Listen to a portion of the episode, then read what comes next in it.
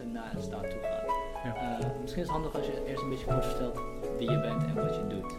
Oké, eh, mijn naam is Ronald Tinneveld. Ik werk als uh, hoofddocent rechtsfilosofie bij de faculteit rechtsgeleerdheid hier in Nijmegen. Ehm, ik werk daar nu ongeveer 12,5 jaar. Ik heb daarvoor 11 jaar gewerkt in, uh, in Leuven, aan de Universiteit van Leuven.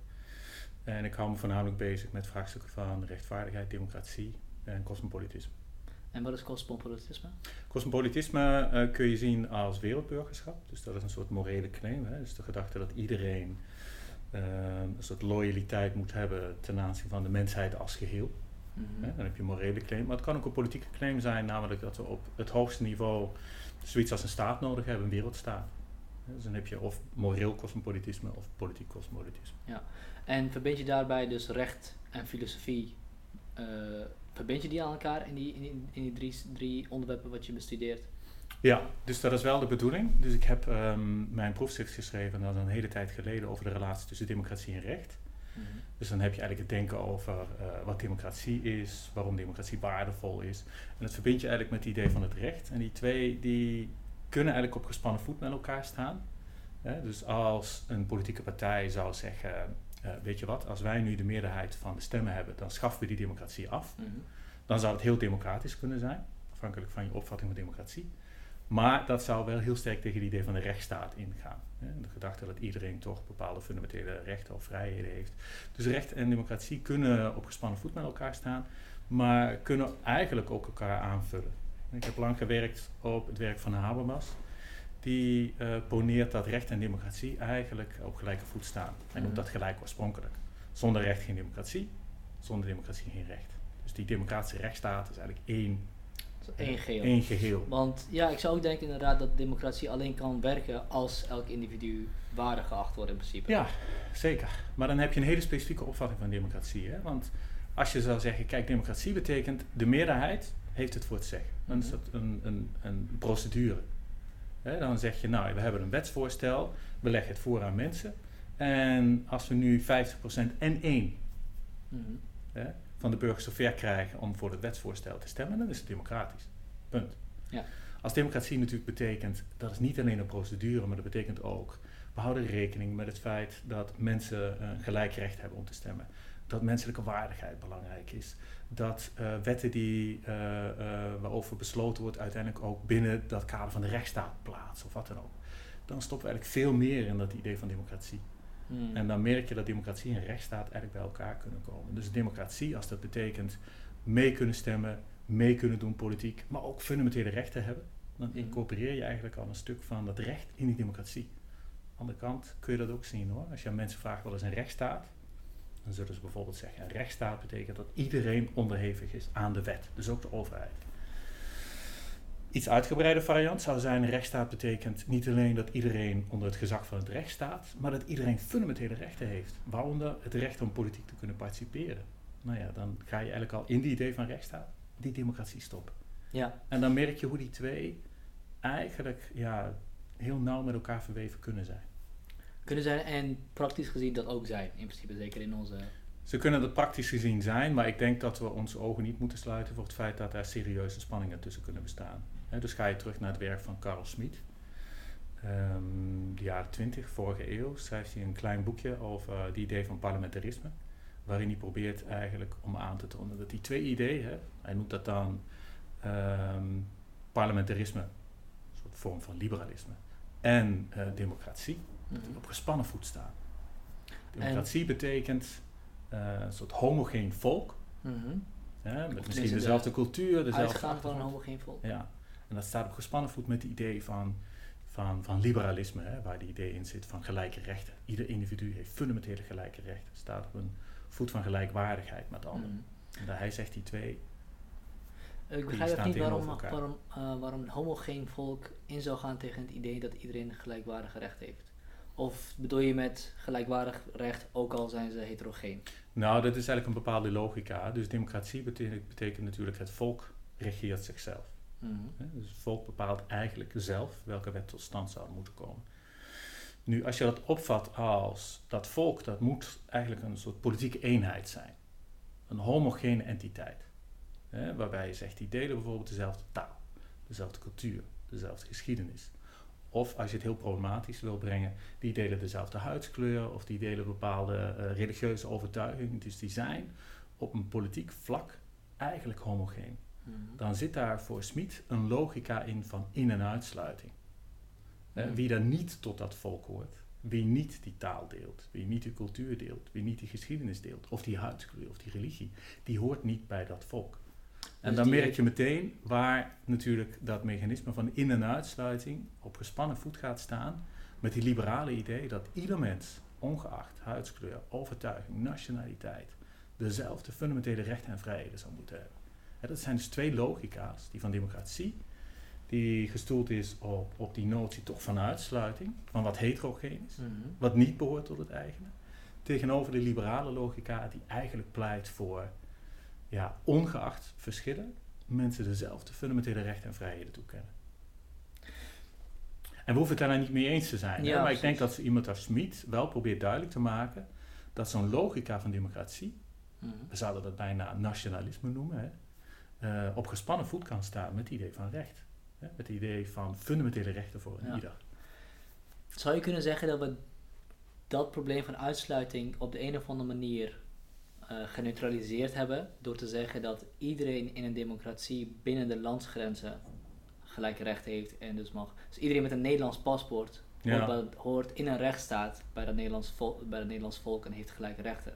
Ja, nee, ik denk dat zowel op praktisch niveau als op theoretisch niveau uh, dat ideaal van insluiting, uh, het feit dat iedereen gelijke rechten heeft, nog lang niet te waarborgd is. Op, op, op praktisch niveau hoef je de kant maar open te slaan Natuurlijk om te zien dat minderheden nog steeds niet uh, op reëel niveau dezelfde rechten hebben.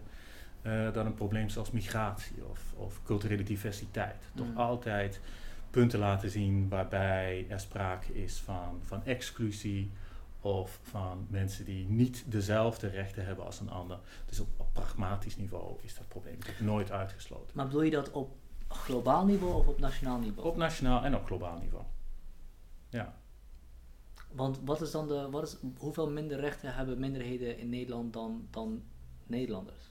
Nou ja, ik neem nu eens voorbeeld. Hè. Dus stel ehm, je vlucht uit Syrië, ik noem maar een voorbeeld. Mm. Ehm, je slaagt erin om Europa binnen te komen. Mm. Je slaagt erin om in Nederland een verblijfstatus te krijgen.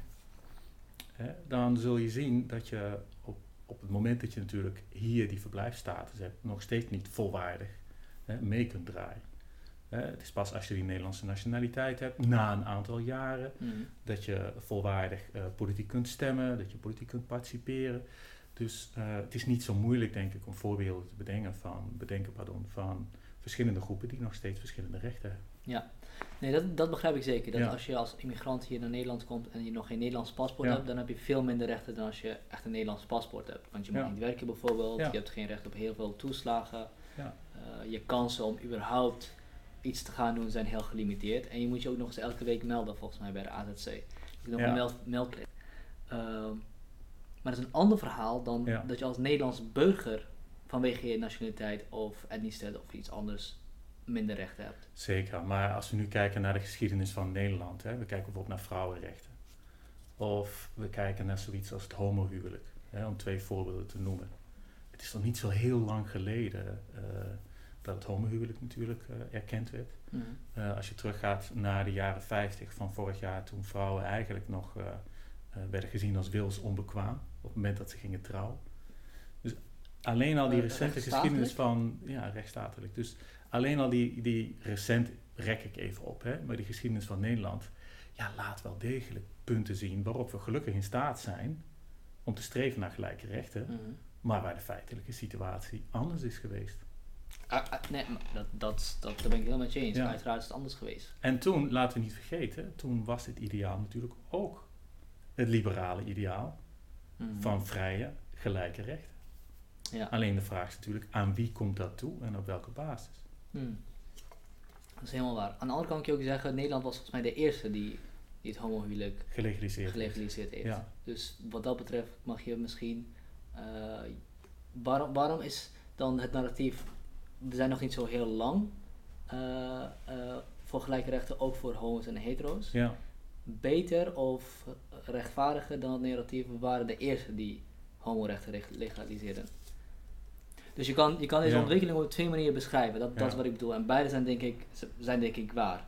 Uh, dus welk, welke zou je meer toepasbaar vinden? Oké, kun je ze nog één keer halen? Want de eerste was, zeg je, we zijn de eerste die uh, wereldwijd het gelegaliseerd hebben. Ja. Oké, en de tweede is... enigszins dat we op vooruit lopen. En de tweede is, zoals jij hem noemde, het is nog niet zo heel lang geleden dat we überhaupt rechten aan... aan nee, natuurlijk. Maar ik denk dat de vanzelfsprekendheid waarmee we pretenderen dat een ieder, ongeacht hmm. hè, al die zaken als gender of seksen of huidskleur of politieke overtuiging of wat dan ook, een fundamentele aanspraak heeft op erkenning van het feit dat je mens bent, hè, dat dat ideaal, ehm, als we naar die geschiedenis kijken, een aantal serieuze hobbels heeft gekend. Mhm. Maar dat we ook niet kunnen doen alsof we nu al in een situatie zitten waarin het voor iedereen uh, uh, gerealiseerd is. En dat er in wezen dus geen enkele reden zouden zijn om nog sterker op te komen voor die fundamentele gelijke rechten van een ieder. Dus ik denk dat het een ideaal is, wat moeilijk te verwezenlijken valt. Wat je niet te snel hè, uh, moet begrijpen als iets wat je al bereikt hebt, maar mhm. wat altijd iets is waar je nog steeds naar moet streven. Dus in die zin, ja, het is nog niet zo lang geleden dat. Oké, kan ik mee, mee leven. Of we zijn de eerste, vind ik ook prima. Mhm. Zolang we in ieder geval maar voor ogen houden dat dat ideaal nog niet volledig gerealiseerd is en dat dat waarschijnlijk ook in de komende tijd nog niet zo snel zal gebeuren. Ehm, en dat je je ook uh, strijdbaar moet opstellen om dat ideaal te verwezenlijken. Ja, je kunt niet achterover leunen en denken, we leven in een democratische rechtsstaat en dus heeft iedereen fundamenteel gelijke rechten. Dat was het.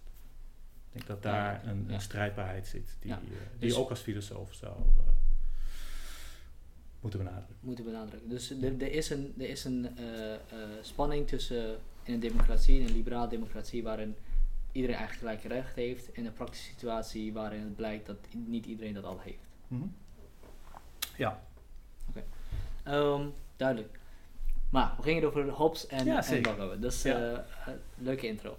Um, wat ik zelf interessant vind aan, aan Hobbes en Locke is dat ze, like, even zoals ik het begrijp, is de, de, uh, de tijd waarin zij opkomen, is een tijd waarin de autoriteit van het wijzen naar grootste verhalen, in dit geval het christendom en de Bijbel, als rechtvaardiging voor de macht van de koning of de macht van de staat, eigenlijk aan het wegbrokkelen zijn en wegbrokkelen.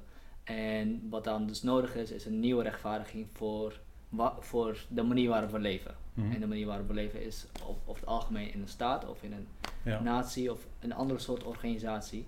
En uh, Thomas Hobbes en Locke creëren een verhaal of creëren een ontstaansverhaal of een natuurlijke staat om eigenlijk te rechtvaardigen waarom we niet in een natuurstaat zouden moeten leven, maar in de staat van een staat moeten leven.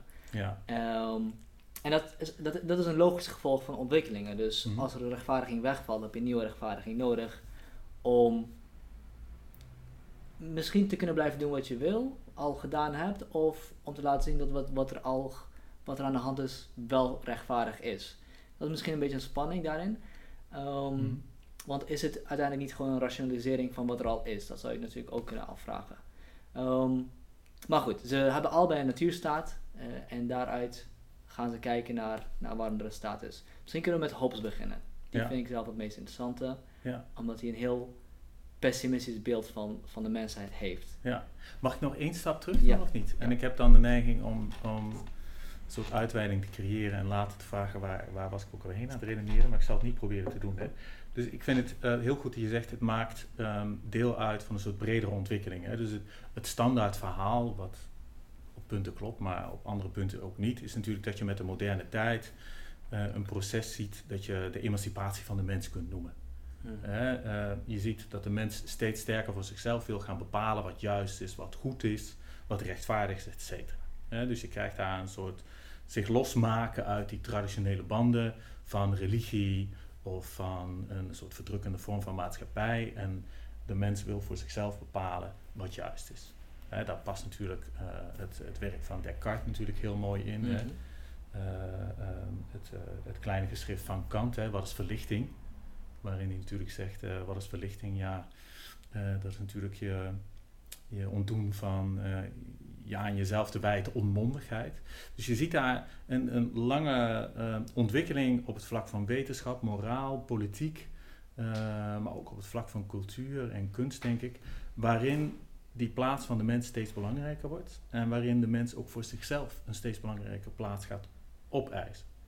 Om zelfstandig te kunnen bepalen wat juist is. Of, als het gaat om de theorie van het sociaal contract, ehm, hoe we kunnen legitimeren dat de overheid uiteindelijk gezag over ons uitoefent. Hmm. dus ik denk de basisveronderstelling is natuurlijk, uh, we leven in een democratische rechtsstaat, maar wat we niet moeten vergeten is dat de wetten waaraan we onderworpen zijn, ons wel degelijk vertellen wat we niet moeten doen of wel moeten doen. En als we er niet naar luisteren, dan volgt er een sanctie. Ja. dan kan er een gevangenisstraf komen of een geldboete of wat dan ook. Dus die, die, die overheid, die impliceert macht. En de vraag is, hoe kun je nu legitimeren dat die overheid macht uitoefent, macht heeft? En dan zie je dat die theorie van het sociaal contract natuurlijk een hele mooi antwoord gaat bieden op die vraag. Dus hoe kun je legitimeren dat er een overheid is of een overheidsgezag die onze vrijheid inperkt? Mhm. En waarom moeten wij ons daarbij neerleggen? En dan is het antwoord instemming. dus wanneer kan de overheid legitiem gezag over ons uitoefenen? Wanneer we ermee ingestemd hebben. En de metafoor die dan gebruikt wordt om die instemming vorm te geven, is het idee van het sociaal contract. Hm. dus op het moment dat je gaat aangeven dat de overheid eigenlijk met onze instemming gezag over ons uitoefent, ja, dan weet je natuurlijk één, waarom er een overheid zou moeten zijn. Dat zullen we duidelijk zien, denk ik. Hm. Maar twee, waar we het net over gehad hebben, waarom die overheid eigenlijk een soort legitieme basis heeft om gezag uit te oefenen. En dat zie je heel mooi terugkomen natuurlijk bij uh, die idee van het sociaal contract van Hobbes en van Locke. Maar zoals je zei, ze verschillen enorm in de invulling die ze geven aan de twee belangrijkste ideeën. Die natuurtoestand, mhm. als een toestand waarin eigenlijk de keuze gemaakt wordt voor een staat, voor het hebben van een, een overheid met een mhm. bepaalde mate van politieke macht. En uh, het tweede element, natuurlijk de, het element waar je ook gaat kijken naar ja, hoe die staat eruit moet zien, hoe die vorm krijgt. En hoe die instemming ook, uh, ook vorm zou krijgen. Ja. En een belangrijk onderdeel is ook wat is de menselijke natuur. Ja. Want zo, die verschillen zijn natuurlijk ook heel sterk. Ja. En Hobbes is daarin heel pessimistisch en ook heel positief. Um, ja. Dus als het dan zullen we met Hobbes beginnen? Ja, dat is een kijken wat de wereld is die hij schept. Ja. Uh, zoals ik hem begrijp, uh, is ik denk dat je het heel kan. De meest uh, bekende quote is een oorlog van alle tegen alle. Ja. en zoals ik hem begrijp, is dat Ehm, wanneer er geen staat is, wanneer er geen macht is, is eigenlijk ieders wil legitiem.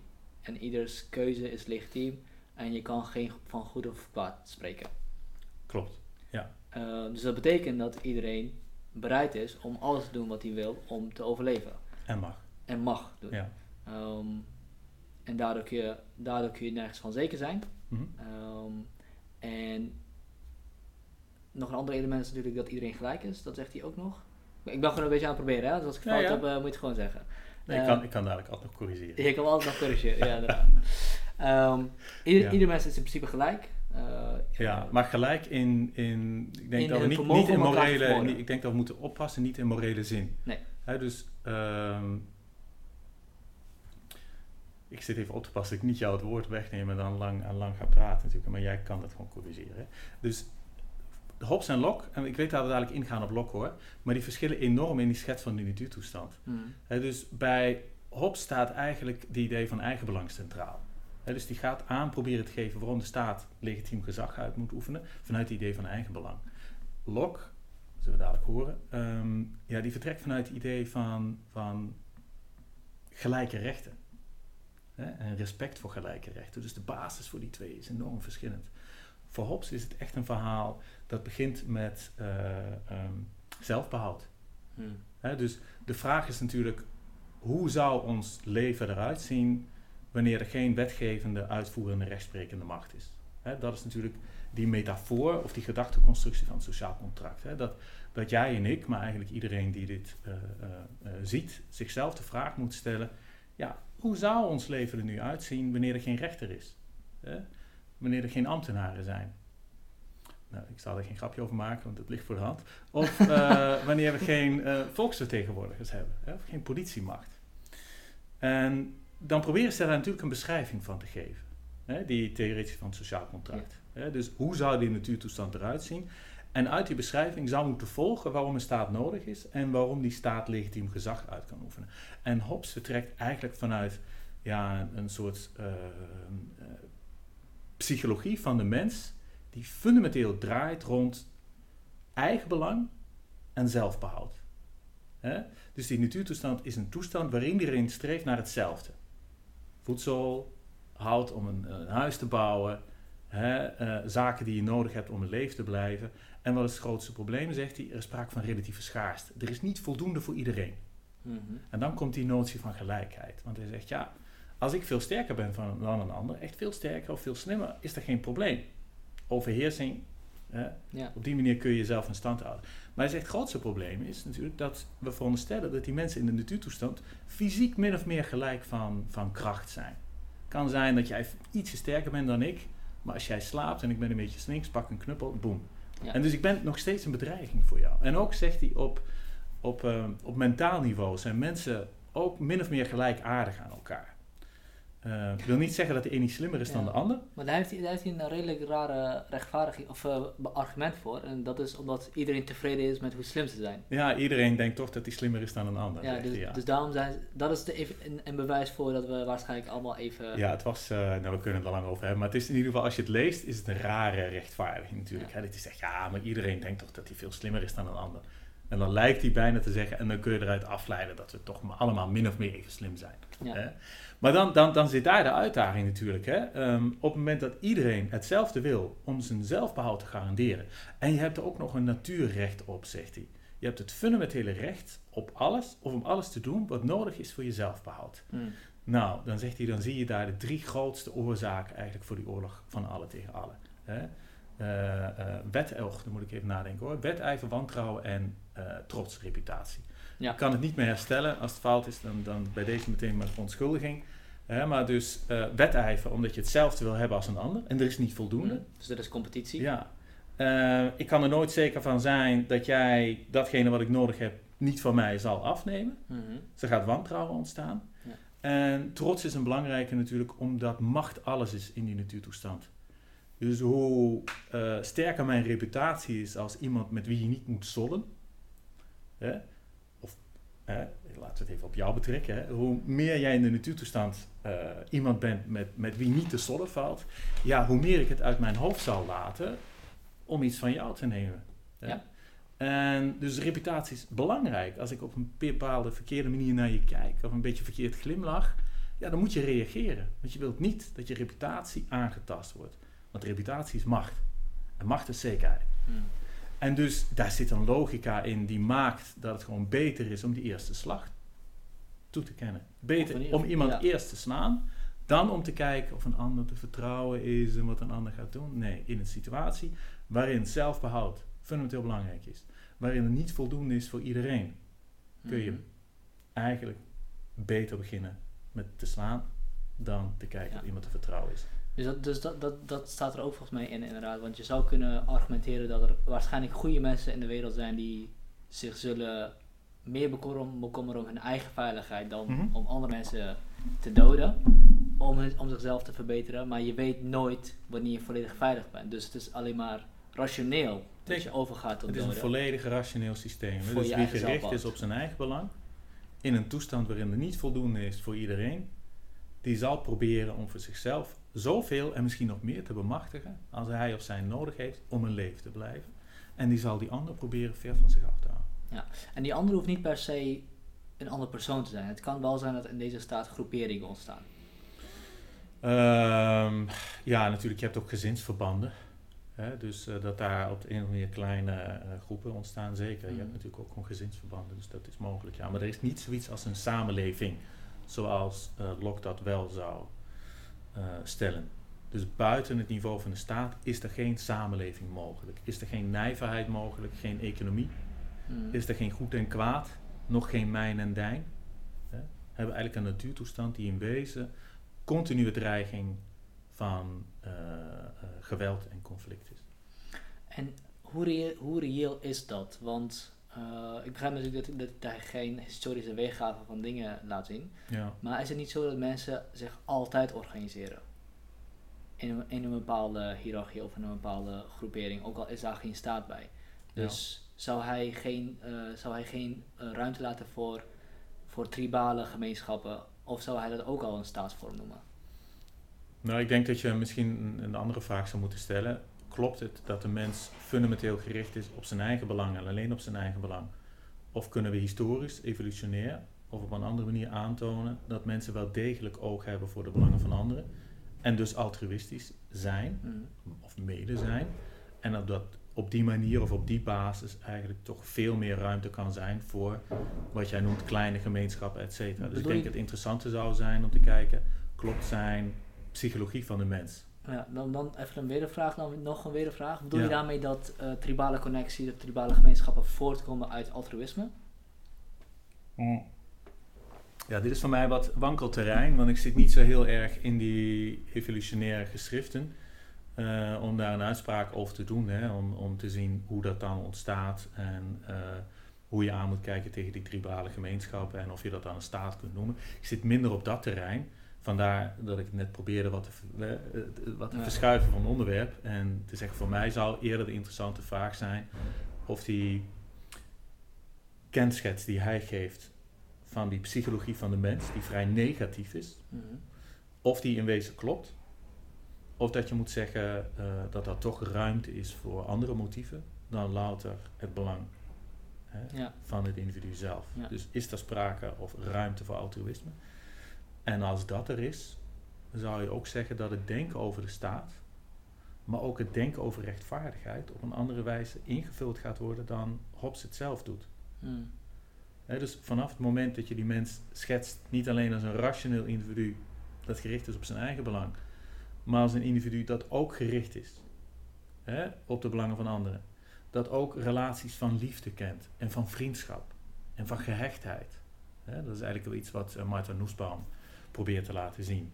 hoe het rechtvaardigheidsprobleem heel anders zichzelf zal voordoen wanneer je niet start vanuit de gedachte van rationele individuen die op hun eigen belang gericht zijn, maar wanneer je vertrekt vanuit de gedachte dat wij als mens afhankelijk zijn, soms van zorg afhankelijk van anderen zijn.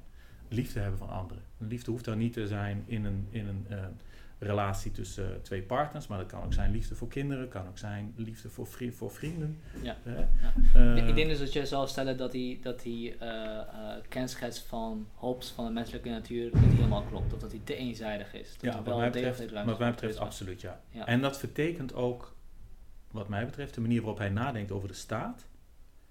En hoe hij nadenkt over kwesties als rechtvaardigheid of verdelende rechtvaardigheid. Juist omdat je vanuit zo'n beperkt mijn subjectief oordeel natuurlijk, uh, begrip begint van wat het betekent mens te zijn of wat een mens is. Ja. Of hoe die menselijke psychologie daar functioneert. Ja, ja, Is het belangrijk om dat ook te bespreken voordat we overgaan naar zijn beschrijving van, uh, van de staat? Of kunnen we daar beter later op terugkomen, denk je? Nee, ik denk dat vanuit die beschrijving van hoe die mensen in elkaar zitten, linea recta volgt waarom hij pleit voor een staat met bijna absolute macht. Ja. dus die logica van uh, conflict, van geweld, van continu streven naar zaken die je nodig hebt om je zelfbehoud te garanderen, waarbij een ander wordt gezien als bedreiging, die kan alleen maar beëindigd worden wanneer we boven die partijen een staat hebben die zoveel macht heeft dat eigenlijk die vrede gewaarborgd kan worden. dus het voornaamste doel van die staat is natuurlijk het zelfbehoud garanderen. Ja, ja. En daar heb je gewoon een soeverein voor nodig die voldoende macht heeft om ervoor te zorgen dat wij elkaar niet meer na het leven staan. Want er is inderdaad op, op een moment een moment in die, in die natuurlijke toestand waarin we switch maken naar een staatsvorm. En dat is omdat we het op de, op de een of andere manier rationeel ingaan zien dat het beter is als we ons recht op zelfbeschikking overgeven aan een derde partij. Ja. En die derde partij ons beschermt en het recht of de plicht heeft om ons leven te waarborgen. Ja. Maar waarom ontstaat Het doel van de staat is om ons zelf behoud, ons veiligheid gaan. Ja. ja. Maar waarom, waarom ontstaat die switch? Waarom ontstaat die realisatie dat we beter onze macht kunnen afgeven aan een ander? Nou ja, vanuit die gedachte dat die natuurtoestand natuurlijk in wezen een toestand is van oorlog. Dat wil niet zeggen dat er altijd sprake is van oorlogsgeweld, hmm. maar de dreiging is continu aanwezig. En dus de rationele overtuiging zal zijn: hoe ontkom je nu aan een toestand waarin je continu uh, een ander zou moeten wantrouwen, waarin je continu ehm, in moet zitten over je eigen veiligheid. Van mm. jezelf of van je kinderen.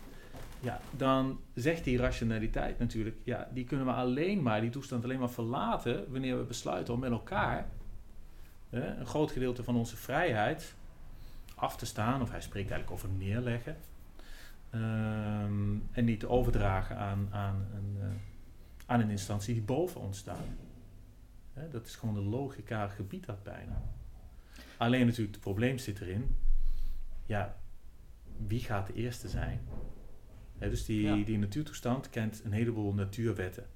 En de twee eerste die hij bespreekt is ehm, probeer uh, ja, vrede na te streven waar mogelijk is. Hmm. Indien het niet mogelijk is, dan mag je alle middelen gebruiken die je nodig hebt om je zelfbouw te garanderen. En de tweede, moet ik even uit mijn hoofd doen, maar zegt zoiets als ehm, op het moment dat een ander eigenlijk bereid is om die toestand van vrede te bereiken. Hmm. dus als iemand anders bijna zo gek genoeg is om als eerste een stapje terug te doen, om geen bedreiging te vormen voor een ander, dan zegt hij ja, dan zou je eigenlijk op dat aanbod al bijna moeten ingaan. Maar de moeilijkheid zit natuurlijk in hoe ga je verklaren dat die eerste. Hoe ga je die vertrouwen? Nou ja, ook. En, en wie gaat dat zijn die als eerste besluit om een stap terug te doen en te zeggen: Ik ga nu niet hè, proberen om alles te nemen wat ik nodig heb voor mijn eigen uh, zelfbehoud. En ik ga nu niet proberen om die logica van wantrouwen door te zetten. Ja, hij spreekt dan over de Fool's Paradox.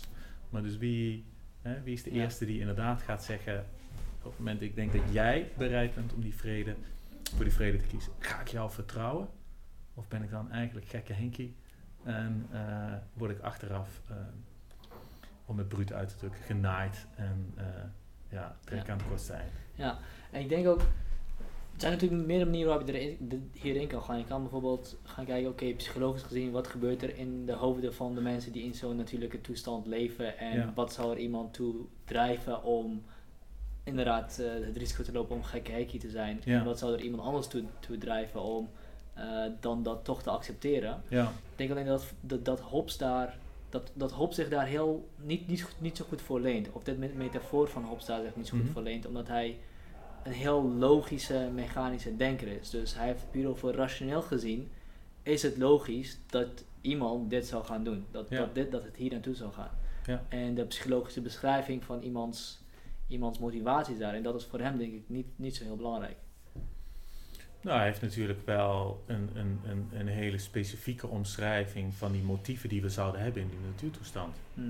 En hij meent dat vanuit die specifieke omschrijving hè, van de mensen als gericht op eigen belang in de situatie waarin er sprake is van schaarste, ja, dat wat hem betreft daaruit volgt dat mensen toch met elkaar zouden besluiten Hè, om die politieke toestand te betreden. Hè, om zich te onderwerpen aan het gezag van een overheid. Dus hij is daarvan overtuigd dat die premisse bijna mm, leiden tot, de volgende conclusie, dat dat een logisch geheel is.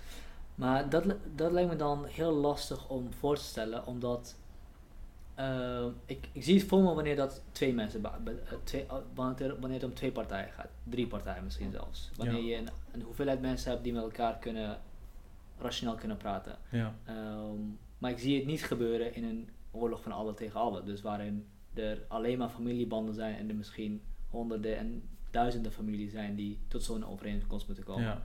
Dus daarom, dacht, daarom was mijn eerdere vraag, kan er in de oorlog, in de oorlog tegen, van alle tegen alle, kunnen daar ook groeperingen ontstaan? Want wat ik me kan voorstellen is dat er een aantal zeer grote bruten uh, al macht vergaren en realiseren van we hebben nu zoveel. Het is misschien slimmer om met z'n drie of vier of vijf de macht die we hebben te verdelen onder één afgevaardigde van ons. Maar ik denk dat, uh, dat je op moet passen, nee niet je hoor, maar dat we op moeten passen om die theorie van het sociaal contract niet als een soort historisch proces te zien. Hè?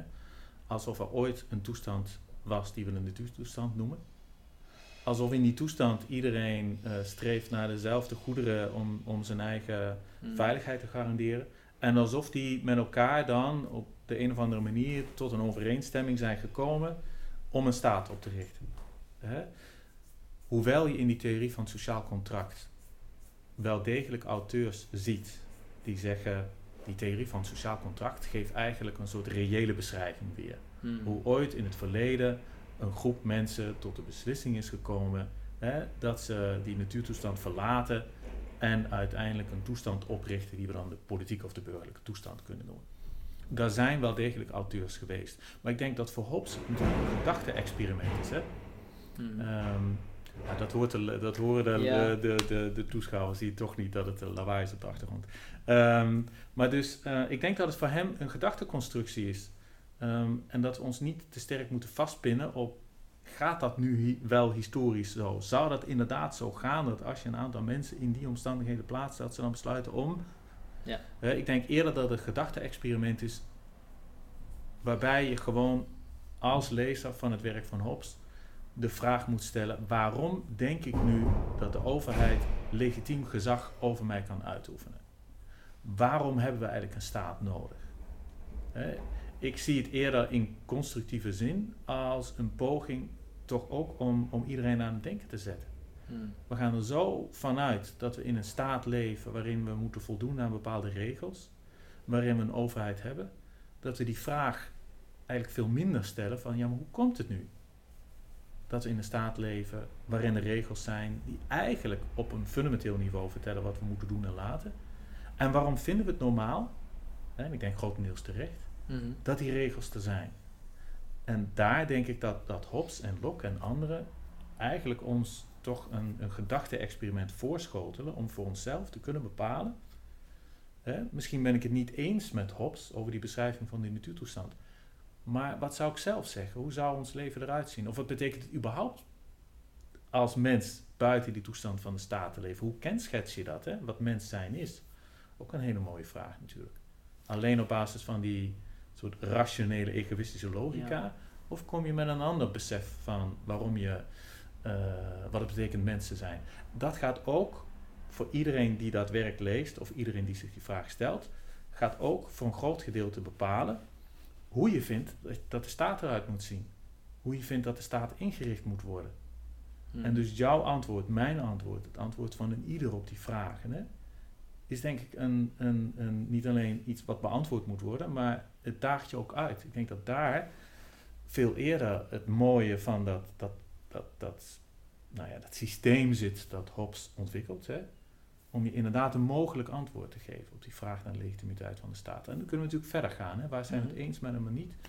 Maar ik denk dat we moeten proberen om hem niet als een soort historische analyse te zien. Hè? Als, alsof er feitelijk ooit een natuurtoestand is geweest. Hij geeft natuurlijk wel aan dat hij, dat hij voorbeelden kan geven. Hè. Dan zegt hij, kijk eens naar de relaties tussen koningen. Dat is eigenlijk ook een mhm. natuurtoestand. Of kijk eens hè, uh, in die terminologie van koning en natuurtoestand? Ja, de, de... Omdat er geen staat boven hen is. Ja, precies. Ja. dus die, die vorsten staan nog steeds tegenover elkaar hè, als uh, bijna gladiatoren, hè, hmm. als strijders. En hij verwijst dan ook naar, kijk eens naar Amerika, waar we nog steeds de wilden hebben. En is dat dan niet een natuurtoestand? Dan lijkt het te zijn alsof hij pretendeert alsof die natuurtoestand historisch, nou ja, een historische toestand is. Maar in wezen is het gewoon een gedachte-experiment. Waarom vinden we nou eigenlijk dat we een staat nodig hebben? En ik zou het al, al heel mooi vinden als, als mensen inderdaad voor zichzelf gaan bepalen ja, waar die wetten voor nodig zijn. Hoe dat stoelt op jouw idee, mijn idee van, van ja, wat het betekent mensen zijn. En hoe die staat ingericht wordt. Ik denk dat we daar veel te weinig over nadenken en dat Hobbes en Locke daar wel een aanzet voor geven. Ja, en als we dan kijken naar die, naar die staat die Hobbes beschrijft, ja. Uh, waar komen we uit? We komen uit bij het zij een koning met uh, bijna absolute macht. Mm Het zij een uh, nou ja, kleine groep van mensen die gezamenlijk bepalen welke wetten uitgevaardigd worden of welke regels gelden. Mhm. Hij spreekt over, af en toe over een, monarch en af en toe, als ik het goed heb in het Engels, over een assembly. Ik weet niet helemaal zeker hoor, maar of hij die term gebruikt. Maar, dus we gaan uitkomen bij een bijna absolute staat. En uh, moet het, moet, moeten het mensen zijn? Kan, kan het ook een wetboek zijn? Kan een grondwet, kan, kan een grondwet de... Nee, de soeverein is een persoon of een... die eigenlijk het politieke lichaam, zoals hij dat noemt, uh, representeert. Het gaat echt om de persoon. Hij spreekt over de persoon van de vorst. dus het moet een persoon zijn. En in deze staat is ook geen ruimte voor een parlement of een adviserend orgaan of een rechterlijke macht. Voor zover een parlement zou betekenen dat we een spanning gaan krijgen tussen de macht van de soeverein en de macht van het parlement, wat er in die tijd en later natuurlijk hè, mhm. wel degelijk was, uh, moet je weten dat de macht in wezen natuurlijk bij de soeverein komt te liggen. Ja, dus het, het, is gewoon, het, hij, hij pleit voor een dictatuurschap in principe. Wat zei hij? Pleit? Hij pleit voor een dictatuurschap, een dictator. Um, hopend dat, uh, dat hier geen hop-specialisten kijken uh, en ik even ongenuanceerd antwoord. Uh, ga ik gewoon botweg zeggen, hij pleit voor toch een, een, een bijna absoluut machtige soeverein. Ja. ja. En dat is dus. En natuurlijk, je kunt er heel veel over zeggen over, over parlement en die specifieke invulling daarvan. Maar ik probeer me, om niet te lang aan het woord te zijn, daar heel eventjes gewoon makkelijk van af te halen. Ja, oké. Nou, ik ben toch wel benieuwd naar wat, wat, je, wat je daarover zou willen zeggen. Wat je nu aan het afhouden bent over het parlement en dergelijke. Nou, omdat ik, uh, wat ik af wil houden is natuurlijk een, een hele historische schets van hoe in, in zijn tijd dat politieke stelsel in elkaar zat en welke spanningen je daar had. Mhm. En hoe je dat moet begrijpen, al die relaties. Dat vergt en uh, veel tijd. En moet ik gewoon bekennen dat ik op dat punt uh, wel een aantal dingen weet. Maar absoluut niet historisch genoeg onderlegd ben. Ja. Om heel nauwkeurig te schetsen hoe die politieke constellatie in die tijd was. Hoe Hobbes er tegenaan keek. Hoe dat dan terug gaat komen in zijn systeem. dus daarom probeer ik die heel even te parkeren. Misschien dan heel kort ik, waarom het relevant is om dat te begrijpen voor Hobbes? Gewoon heel algemeen. Nou ja, omdat zijn tijd natuurlijk uh, een tijd is waarin je uh, te maken hebt met een burgeroorlog, met, met godsdienstoorlogen. Mm. Dus zijn tijd wordt ook gewoon gevoed, zou je bijna kunnen zeggen, door, door conflict en door geweld en door wantrouwen. die, die bekende anekdote ken je natuurlijk ook. Ik, weet niet, ik zal moeten nakijken of die klopt, ik denk het wel hoor. Um, dat hij zegt dat toen hij geboren werd, uh, de Spaanse Armada eigenlijk aan het optrekken was. Klopt historisch geloof ik niet helemaal hoor, maar in ieder geval dus zijn aanvoelen van zijn tijd en gegeven hoe die historische periode toen in elkaar zat met al die toch wel uh, um, vreselijk grootschalige conflicten, zal zijn blik wel op die kwestie wel beïnvloed hebben. Ja. Maar ik, ik vind ik schrik altijd een beetje terug om te zeggen, een filosoof denkt op een bepaalde manier en we kunnen dat verklaren gegeven de tijd waarin hij of zij leeft. Of gegeven wat in zijn of haar leven gebeurd is. Daar heb ik ook wat moeite mee. Je kunt er wel iets over zeggen, maar als je het echt gaat reduceren tot. Je hebt helemaal gelijk. Het is heel lastig. Of het is problematisch om zulke denkers te gaan psychologiseren. Want het kan natuurlijk kloppen. Het kan, het kan natuurlijk heel goed kloppen. En het zal waarschijnlijk ook zo zijn dat, dat, dat die tijd zijn, zijn denken beïnvloed heeft. Logisch ook. Maar ik denk dat, dat het belangrijk is om te weten, staat dat denken op zichzelf, staat het echt voor? En kun je het op, op, op zichzelf zijn bekritiseren of, of, of uh, verdedigen over Absoluut. Ja. Um, dus, dus we, we, hebben die staat, we hebben, we hebben een soevereine macht die eigenlijk alles kan bepalen. En we hebben ook geen protestrecht in principe. We hebben, we geven alle recht af om ons te kunnen. Ja. Nou, wat je wel hebt, uh, natuurlijk, die theorie van het sociaal contract uh, stelt de vraag naar de legitimiteit van machtsuitoefening. Mm. Um, wat daar natuurlijk mee samenhangt, is dat op het moment dat je instemt met het feit dat macht over je uitgeoefend wordt, dan zit daar ook een soort gehoorzaamheidsplicht bij. Mm. dus je kunt de vraag ook anders stellen. Het is een klein beetje een aanloop. Hè? Um, de vraag is natuurlijk ook, ja, waarom moet ik wetten gehoorzamen? Hè, als wet een macht over me uitoefenen, waarom moet ik dat gehoorzamen? Dan geeft die theorie van het sociaal contract het antwoord instemming.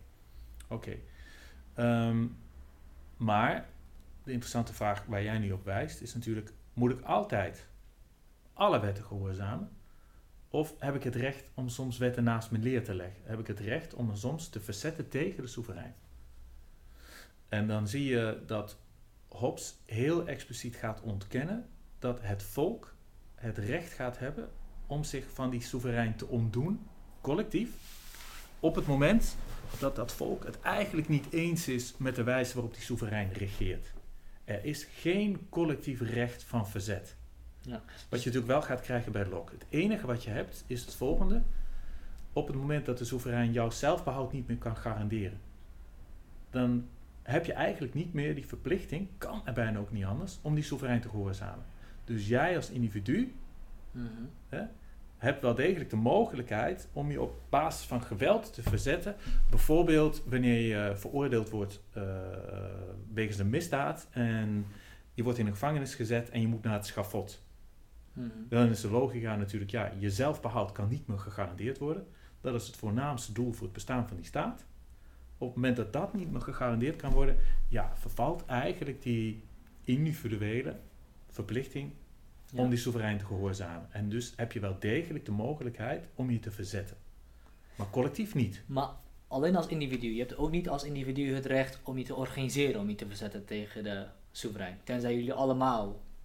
Ja, daar zit een hele, hele rare logica natuurlijk in, waarbij je bijna kan zeggen, eh, ieder individu heeft de mogelijkheid om zich te verzetten wanneer zijn individuele zelfbehoud niet meer gegarandeerd wordt Mhm. door de staat. Mhm. Tegelijkertijd is er geen collectief recht op verzet. Ja. Maar een interessante piste gaat natuurlijk zijn, ja, hoe zit dat dan wanneer we ons toch gaan verenigen? Ja, dat, dan wordt het al bijna een soort collectieve vorm van verzet. Hè? Eh, want dan gaan we ons eh, verenigen Ja, ja. om ons gezamenlijk tegen die soeverein te verzetten. Ja, daar is geen ruimte voor. Hè? Voor een soort gezamenlijk Mhm. eh, recht wat wij hebben om de soeverein af te zetten op het moment dat wij vinden dat die staat niet rechtvaardig organiseert. En bij Locke heb je dat vanzelfsprekend wel. Van spre- ja. Ja. En, en de reden waarom hij zo strikt hierop is, is omdat hij zegt dus dat maakt uit wat voor situatie, in wat voor situatie je zit onder de soeverein, het is altijd beter dan een natuurtoestand. Alles is beter dan in de natuurtoestand. Ja. Ehm, zelfs wanneer je in een, onder, onder het leven van een diabolische, eh, martelende eh tiran zit. Nou ja, dus op het moment natuurlijk dat die soeverein jou gaat martelen Ja. en jouw zelfbehoud staat op het spel, ja, Ah, oké, de zelfbehoud is wel verder dan alleen maar je leven. dat gaat, nou ja, zelfbehoud, wanneer je eigen veiligheid en zelfbehoud niet gegarandeerd wordt, dus wanneer jij gemarteld wordt, heb je gewoon de mogelijkheid, eh, de legitieme mogelijkheid Ja. om je te verzetten. En dus daarmee ook te onttrekken aan het gezag van die soeverein. Ja, dan, dan, dan ontbind je het Ja. contract in principe. Nou, je ontbindt het contract niet, want je gaat geen contract aan met de soeverein, hè. Hoe werkt dat dan? Dus ehm, die theorie van wat ik me sociaal voorstel contract... is dat je juist wel een contract aangaat. En dus, eh, ja, dit is jouw voorzet, hè, als ik dan Ja. uitleg ga geven. Ja. Sorry, maar ik zal het heel snel, snel doen. Hè. Dus die theorie van het sociaal contract ehm, kun je in twee belangrijke delen, denk ik, uiteenhalen. Of je kunt zeggen het is een reëel of een hypothetisch contract. Mhm. Waarbij wij als individuen uiteindelijk de beslissing nemen om een staat op te richten. Ja. Oké. Of eh, je kunt zeggen het is een soort onderwerpingsverdrag. Waarbij wij als volk besluiten om onze macht af te staan aan de soeverein. Mhm. Dan heb je dus een soort eh, verenigingscontract. Hè, waarbij wij met elkaar, dan zitten we nog in die natuurtoestand, eigenlijk zijn we nog geen wij. Maar losse Ja. individuen met elkaar eh, de beslissing eh, nemen om, om een staat op te richten. Of om onze relaties via het recht onder het gezag van een overheid te regelen. Oké. Ehm, die andere is een soort afspraak die je met, met, een, eh, met, een, met een politieke heerser maakt. En dan kun je Mhm. zeggen, als je dit contract niet nakomt, dan is er sprake van contractbreuk. Hè? Mhm. En dan hebben wij een legitieme reden om ons hier tegen te gaan verzetten. Ja, wat je natuurlijk bij, bij Hobbes ziet, is al een moeilijkheid hoor. Maar in wezen zou hij zeggen dat je in die natuurtoestand natuurlijk individuen krijgt die met elkaar besluiten om een staat te creëren waarbij de soeverein, de vorst, de representant is van dat politieke lichaam. bijna. Mhm. Eh, maar je gaat geen contract aan met die soeverein. Want in wezen natuurlijk is er nog geen volk dat met die soeverein een overeenkomst kan aangaan. Het enige wat we hebben in die toestand zijn individuen die om hun eigen belang bekommerd zijn, die dan gezamenlijk besluiten een staat op te richten, waarbij eigenlijk in die handeling we ook meteen ook een soort soeverein krijgen, die daar Ja. binnen die, dat politieke verband die bijna absolute macht heeft. En dus je hebt geen contract, je hebt geen afspraak met die soeverein. Want dan kun je zeggen, dan kun je hem terugfluiten, hè, of haar. Dan kun je zeggen, ja maar kijk eens, we hebben een afspraak gemaakt. Nee, er is geen afspraak. Locke zou natuurlijk, bij Locke krijg je een hele andere redenering. Hè? Die zou Mhm. zeggen, in die natuurtoestand heb je een aantal fundamentele rechten, natuurrechten. Het recht op leven, het recht op eigendom, het recht op gezondheid, life, liberty en estate. En die fundamentele rechten die gelden in die natuurtoestand. In de natuurtoestand is ook een samenlevingsvorm mogelijk. Wat die staat moet doen, is die pre-politieke rechten, het zijn morele rechten, maar nog niet echt gegarandeerd, hè, dus zijn nog geen politiek-juridische rechten, die moet die staat garanderen. En dus die staat heeft een hele expliciete opdracht mhm. om morele rechten te garanderen. En, en dan kun je heel makkelijk zeggen. Garanderen tegenover wat? Tegen inbreuk. Tegen inbreuk. Schending. Hè, dus die staat moet garanderen dat in wezen ik geen bedreiging vorm voor jouw rechten, jij niet voor mij, zodat in wezen die fundamentele rechten die we allemaal hebben gewaarborgd worden. Hmm. En bij Locke volgt daar een enorme inperking van de macht van de staat uit. Want als die staat iets moet garanderen, wat in die natuurtoestand al aanwezig is, fundamentele, soort morele rechten, en de staat moet die garanderen, en dat vormt ook een, een soort uh, uh, inperking meteen van die staatsmacht. Mhm. Dan zie je waarom daarbinnen veel ruimte is voor je te verzetten. Maar bij, bij Hobbes is dat niet. Hè? We hebben gewoon die logica van de natuurtoestand. Geen samenleving mogelijk. Maar bij Hobbes hebben we nog wel de, het recht op, een, op zelfbehoud. Het natuurrecht op zelfbehoud. Zeker, maar dat, uh, je hebt een fundamenteel recht om jezelf in stand te houden, je eigen veiligheid te garanderen. Mhm. Maar in die natuurtoestand uh, ga je dat naleving van dat recht besluit je zelf over. Mhm. In die toestand van die staat, ja, gaat de staat natuurlijk groot gedeelte voor jou bepalen mhm. wat de beste manier is om dat zelfbehoud te garanderen. En het enige moment waarop je weer dat recht als het ware terug kan nemen, terug kan nemen ja, dat klopt niet helemaal, maar als ik dat toch even zo verder doorredeneer, is op het moment dat die staat een fundamentele bedreiging gaat worden voor jouw veiligheid dan valt eigenlijk dat recht om alles te kunnen doen mhm. en alles te kunnen pakken wat ik nodig heb voor mijn zelfbehoud. Het oordeel daarover ligt wel volledig bij mij. Dus als ik even, als ik even samenvat, is, het, is het bij Hobbes het geval dat mensen zijn egoïstisch en zijn uh, gericht op zelfbehoud. Ja. En daar hebben ze alle recht toe, want ja. het is ook niet raar als je jezelf je leven wil behouden en... Ja, dat is een soort fundamenteel natuurlijk streven streven, inderdaad. En dat is ook rechtvaardig dat, dat, dat, dat er is. Nou, hij spreekt nog niet over rechtvaardig of onrechtvaardig. Hij spreekt natuurlijk over rechtvaardigheid pas als die staat er is. Maar wel, dit is gewoon een fundamenteel natuurlijk recht, zou je dat noemen. Hè? Dus iedereen streeft gewoon naar zelfbehoud. Mhm. hè? En, en zal alles doen wat nodig is om dat zelfbehoud te garanderen. Ja, en voordat er een soeverein is, kun je niet zeggen of iets goed of slecht is, of fout of slecht is, of hoeveel je zal mogen gaan om dat zelfbehoud te garanderen. Nee, voordat die soeverein er is, is er geen sprake van mijn of dijn, van eigendom, hmm. of van uh, rechtvaardig of onrechtvaardig, of goed of slecht. Nee, hmm. is er niet. Omdat dat fundamenteel samenhangt natuurlijk met het leven in een samenleving, waarin pas relaties eigenlijk tussen mensen mogelijk zijn. Ja, dus, ja, dus binnen een context waarin je kunt spreken over eigendom en wat van jou is en wat van mij is en hoe we die onderlinge relaties kunnen regelen. Dus bij Hobbes is er geen sprake van eigendom in de natuurtoestand, maar wel, uh, maar wel wanneer de soeverein er is. En bij Locke is het andersom, dan heeft iedereen recht op eigendom. Ook in de ja, daar begin je met een fundamenteel recht, een natuurlijk recht op eigendom. En, en eh, de, de staat moet dat recht garanderen. Uh, dus daarom is er, daarom is er een staat, staat nodig, omdat we anders in een oorlog van alle tegen alle vallen. Of tenminste, ja, dat zou, dat omdat, omdat het rationeel is. Omdat het rationeel is om. Nou, dus bij, bij Hobbes is het rationeel. Hè? Dus daar krijgen we een schets waarbij die gewoon zegt: als mensen gericht zijn op hun eigen belang, in een toestand waarin er niet voldoende voor iedereen is om een leven te blijven, als ik het brood mm uitdruk, dan zal die logica van eigen belang leiden tot een staat. En die staat heeft bijna absolute macht. Hier krijg je, uh, jaartallen zijn niet helemaal goed hoor, maar 1651, Leviathan van Hobbes, 1690 ergens, uh, krijg je de um, Second Treatise of Government, eigenlijk zijn Two Treatises of Government mm. van Locke. En ja, Locke die reageert natuurlijk op die kenschets van de natuurtoestand en die zegt, ja die natuurtoestand is eigenlijk geen toestand van oorlog. Het is eigenlijk een toestand van volmaakte vrijheid waarin samenleven mogelijk is. En waarin mensen ook nog een aantal fundamentele rechten hebben.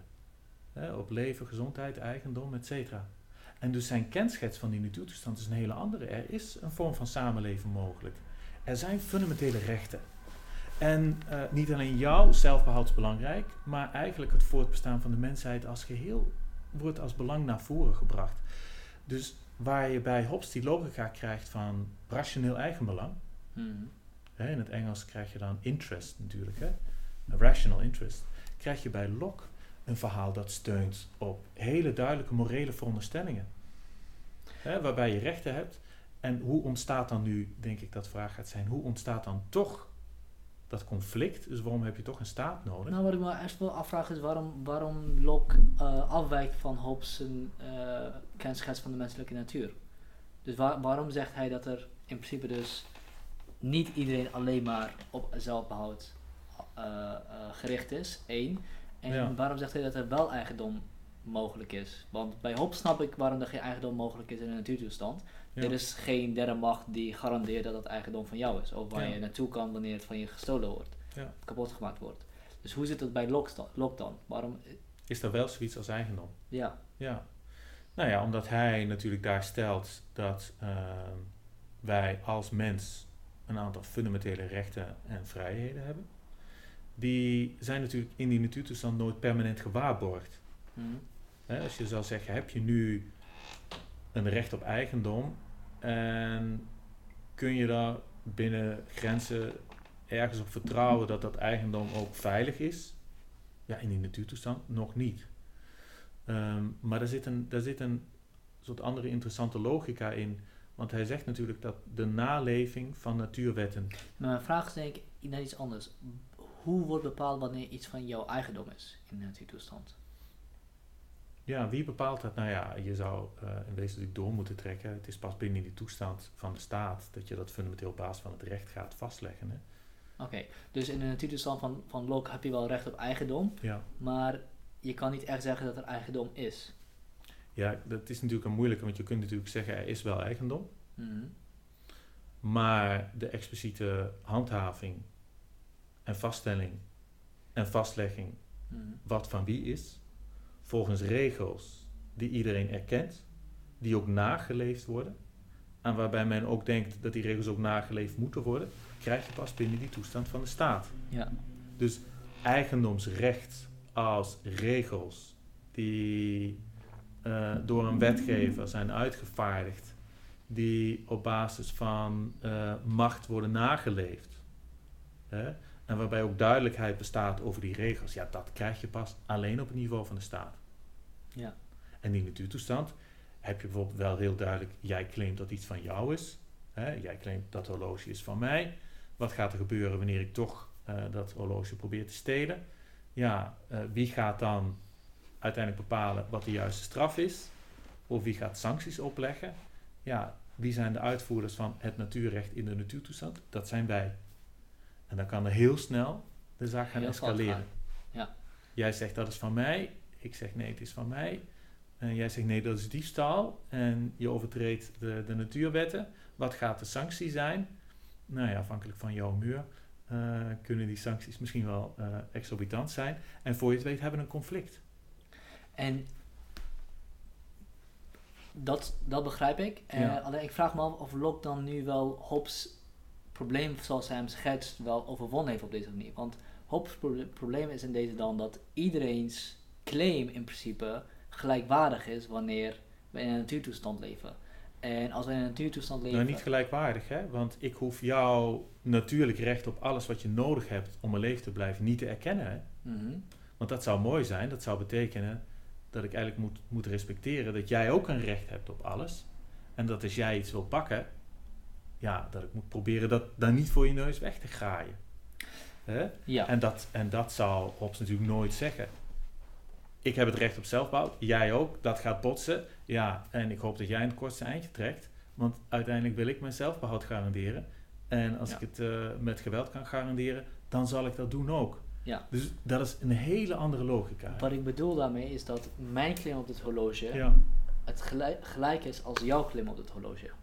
Bij, bij Hobbes. Bij Hobbes, ja. ja. En, ja. en daarom kun je in principe niet spreken van eigendom. Nee, maar bij Locke heb je natuurlijk al een samenlevingsvorm, heb je al nijverheid bijna, kun je al bepaalde economische relaties hebben en kun je al natuurlijk een context hebben waarbij je zegt, nou, ik heb hiervoor gewerkt mhm. en ik heb iets gemengd met mijn arbeid, daarmee wordt het van mij. Maar als je in de natuurtoestand kun je natuurlijk altijd conflicten krijgen over dat eigendom. Dus hoe zit het dan met arbeid? Als je ergens als je arbeid verricht op iets, is het van jou? Ja, die arbeidstheorie is een leuke. Hè? Dus uh, je gaat er in wezen vanuit dat uh, de wereld als geheel gemeenschappelijk eigendom is. Mm. Hè? We zitten binnen sterk bij Locke, binnen een sterk religieus kader. En hij komt met simpele voorbeelden. Hè? Dus um, ja, hoe weet ik nu uh, als ik een eikel pluk van een boom, of wanneer ik een appel pluk, dat die van mij is? Mm -hmm. hè? Dat is een fundamentele vraag van de eigendom. En dan zegt hij ja, op het moment dat ik mijn arbeid meng Hè? Bijvoorbeeld door land te bewerken, of door die appel te nemen, of die mhm. eikel van de boom te plukken. Dan meng ik mijn arbeid met iets wat daarvoor nog niemands eigendom was. Mhm. En door dat toevoegen van die arbeid wordt iets van mij. Arbeid is de basis voor erkenning van iets als eigendomsclaim. Ah, oké. Dus... Tenzij die appelboom natuurlijk op jouw grond staat of al van jou is en ik pluk die appel, dan krijgen we een andere kwestie. Maar als we ervan uitgaan dat die grond en die boom nog van niemand zijn, hè, of een stuk grond nog van niemand is, dan kan door het cultiveren van die grond, hè, dus ik ga het bewerken, ik plant daar mais, et cetera, mhm. ja, kan de eigendom ontstaan. Dus, dus uh, bij Locke is, uh, heeft iedereen recht op eigendom en nog mm twee andere dingen wat je noemde? Ja, life, liberty en state. Life, liberty en state. En vrijheid. En de staat moet zorgen, moet zorgen dat die, dingen, die drie dingen eigenlijk gewaarborgd worden. Ja. Um, maar hoe bestaan dingen als nijverheid en organisatie en dergelijke al voordat er een staat is? Dat kan, dat, dat is ja, Dat kan natuurlijk als jij uh, mais verbouwt en ik uh, heb een mooie vijver waarin ik zalm heb zitten. Uh, dan kunnen we natuurlijk al een soort ruilrelatie krijgen. Of als er meerdere zijn, dan kunnen we op de een of andere manier dat zodanig gaan regelen dat er al een, een beperkte vorm van economische relaties mogelijk zijn. Dus in principe maar waarom, waarom kan ik jou vertrouwen dan op het feit dat dat, dat dat goed gaat komen? Ja, maar dus je zit dan heel sterk in die logica van Hobbes. Ja. Je zit heel sterk in die logica waarbij je zegt: in wezen is niemand te vertrouwen, in wezen streven we allemaal hetzelfde na, in wezen is er niet voldoende voor iedereen. En zitten we boem meteen in de logica van wantrouwen. Mm Ja, maar vertrek eens vanuit die logica van Locke. Hè, denk eens met hem mee. Zou dat buiten die context van de staat samenleven mogelijk zijn? Nou, misschien wel. Zou er binnen dat samenleven ook mogelijk zijn dat we ook ons bekommeren om het bestaan van de mensheid als geheel? Mhm. Kunnen we erkennen dat andere mensen ook gelijke claims hebben? Is dat mogelijk? Ja, ik denk eerder dat je de vraag moet stellen: hoe komt het nu dat ik niet loskom van die logica van Hobbes? En dan daarmee ook meteen Lok ga bekijken als iemand die heeft het niet door. Ja. Maar de vraag is natuurlijk, waarom zou ik überhaupt vasthouden aan die enorm negatieve kenschets van de psychologie van de mens die Hobbes biedt? Ja, nee, helemaal waar. Ik denk inderdaad ook dat Hobbes van een heel andere axiomatische idee van menselijke natuur vertrekt en Locke weer heel ergens anders. Alleen de vraag waarom ik hem zo stel is, Locke reageert wel, op, wel op Hobbes. Dus ergens moet hij denk ik wel antwoord kunnen geven op die problematische menselijke natuur die, die Hobbes noemt. Als hij zegt, als hij gewoon een andere axioma's afgaat, dan zijn het twee losse, losse traktaten in principe over, over menselijke natuur. En dan, als ze, als niet met elkaar kunnen communiceren, dan kun je het ook niet echt een antwoord noemen op elkaar. Nou, je kunt natuurlijk wel, op het moment dat je zegt, we vertrekken vanuit een andere kenschets van die natuurtoestand. Hè? Mhm. Eh, waarbij de ene vertrekt vanuit eigen belang en de andere vertrekt vanuit bepaalde morele rechten dan zien we dat er een heel ander staatsverband uit voort gaat komen. Hmm. Eh, dan kan ik natuurlijk perfect zeggen, ja, vanuit het Lockeaans kader kan ik zeggen, nou die, die uh, premissen waarmee Hobbes begint, kloppen eigenlijk niet. En als ik in die premissen ga, ga beginnen uh, te sleutelen of eraan ga zitten sleutelen, komt er een ander staatsverband hmm. uit. Dus ik kan perfect zeggen op een, op een heel fundamenteel niveau, de uitgangspunten van waaruit de een of de andere auteur begint, hè, zijn juister of uh, doen meer recht aan de menselijke natuur. De menselijke natuur, of ja, hoe je het zou willen definiëren. En op dat niveau kan je natuurlijk wel degelijk zeggen, Hobbes, je hebt gewoon een aantal dingen niet goed begrepen. Je hebt gewoon een te eenzijdig beeld van uh, waarom die staat nodig is, of waarom, um, hoe macht gelegitimeerd kan worden, of hoe die morele psychologie van de mensen in elkaar zit. Hè? Uh, en dan kunnen we natuurlijk beginnen te spreken. Hè? Ja, ja. Nee, fair enough. Dus dan ja. ga ik niet proberen om te kijken of Locke wel een goed antwoord op Hobbes heeft, maar gaan we even gewoon een stapje naar Locke, Locke doen. Je kunt het, uh, kunt ook omdraaien. Hè? Je kunt natuurlijk ook tegen Hobbes zeggen, wat is je antwoord nu op, uh, op Locke? Ja, die vind ik lastiger, omdat... Uh, kijk, Locke, Locke had natuurlijk het werk van, van Hobbes gelezen toen hij, toen hij begon. Dus die staat natuurlijk in, op een veel beter, uh, beter plek om... Ja, maar dat is, dat is zwaktebod. Hè? Je moet natuurlijk op, op basis van die premissen gaan, gaan nadenken. Of waarom vind ik nu dat Hobbes het betere antwoord heeft mm -hmm. op het vraagstuk van de legitimiteit van machtsuitoefening. Waarom is er een staat die over ons heerst? Dan druk ik dat heel negatief uit, maar zo bedoel ik het niet. Ja, ja. Waarom, uh, we hebben het nog niet over Locke gehad, maar laat, dit is wel een interessant punt namelijk. Maar we hebben nu nog niet echt over. Ja. Over de staat zoals Locke hem ziet. Ja. De rest hebben we volgens mij wel besproken. De reden waarom ik Hobbes interessanter vind, is omdat Hobbes rekening houdt met het ergste wat er kan gebeuren. En het ergste wat er kan gebeuren is, de, is wanneer de slechtste kanten van de menselijke natuur het overwinnen. En ja. kom met een antwoord die die slechtste natuur in toom kan, kan houden. En, en ik ben geen Locke-expert, dus ik heb ook niet alles van hem gelezen. Uh, eigenlijk niks uh, volledig van hem gelezen. Dus mijn vraag is in deze ja. dan, doet, doet Locke dat ook? Kan Locke's theorie rekening houden met de slechtste neigingen van, van, van, van, van, de natuurtoestand? Slechtste neigingen slechtste van de natuurtoestand? Uit, slechtste, slechtste, slechtste mogelijke van uitkomsten van de natuurtoestand? Um, ja, zeker. Maar dan, de, de, het hele makkelijke antwoord zou zijn: wie pleit voor het bestaan van een rechtsstaat waar iedereen onderworpen is aan regels die gerespecteerd moeten worden? Mm-hmm. En waar die regels proberen te waarborgen dat het recht op leven, vrijheid en eigendom gewaarborgd is. En waarbij we een uh, rechtsprekende, uitvoerende en wetgevende macht hebben om regels op te stellen, om regels uh, uh, na te leven, uit te voeren en handhaven. Mm. En je te bestraffen wanneer je die regels niet naleeft. Ja, hou je al rekening met het feit hè, dat niet iedereen uh, per definitie respect op gaat brengen voor die fundamentele rechten van een ander. Daarom hebben we regels. Mm. En respecteer je die regels niet, dan volgt er een sanctie.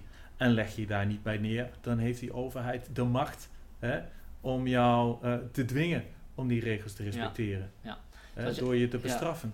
Ja. En wat je eigenlijk ook zegt en dus is... dus in die zin ja. zit, zit in wezen natuurlijk binnen ieder idee van een staat waarbij we wetten hebben die we op basis van macht kunnen handhaven, die idee dat je rekening houdt met het feit dat mensen niet altijd uh, uh, engeltjes zijn.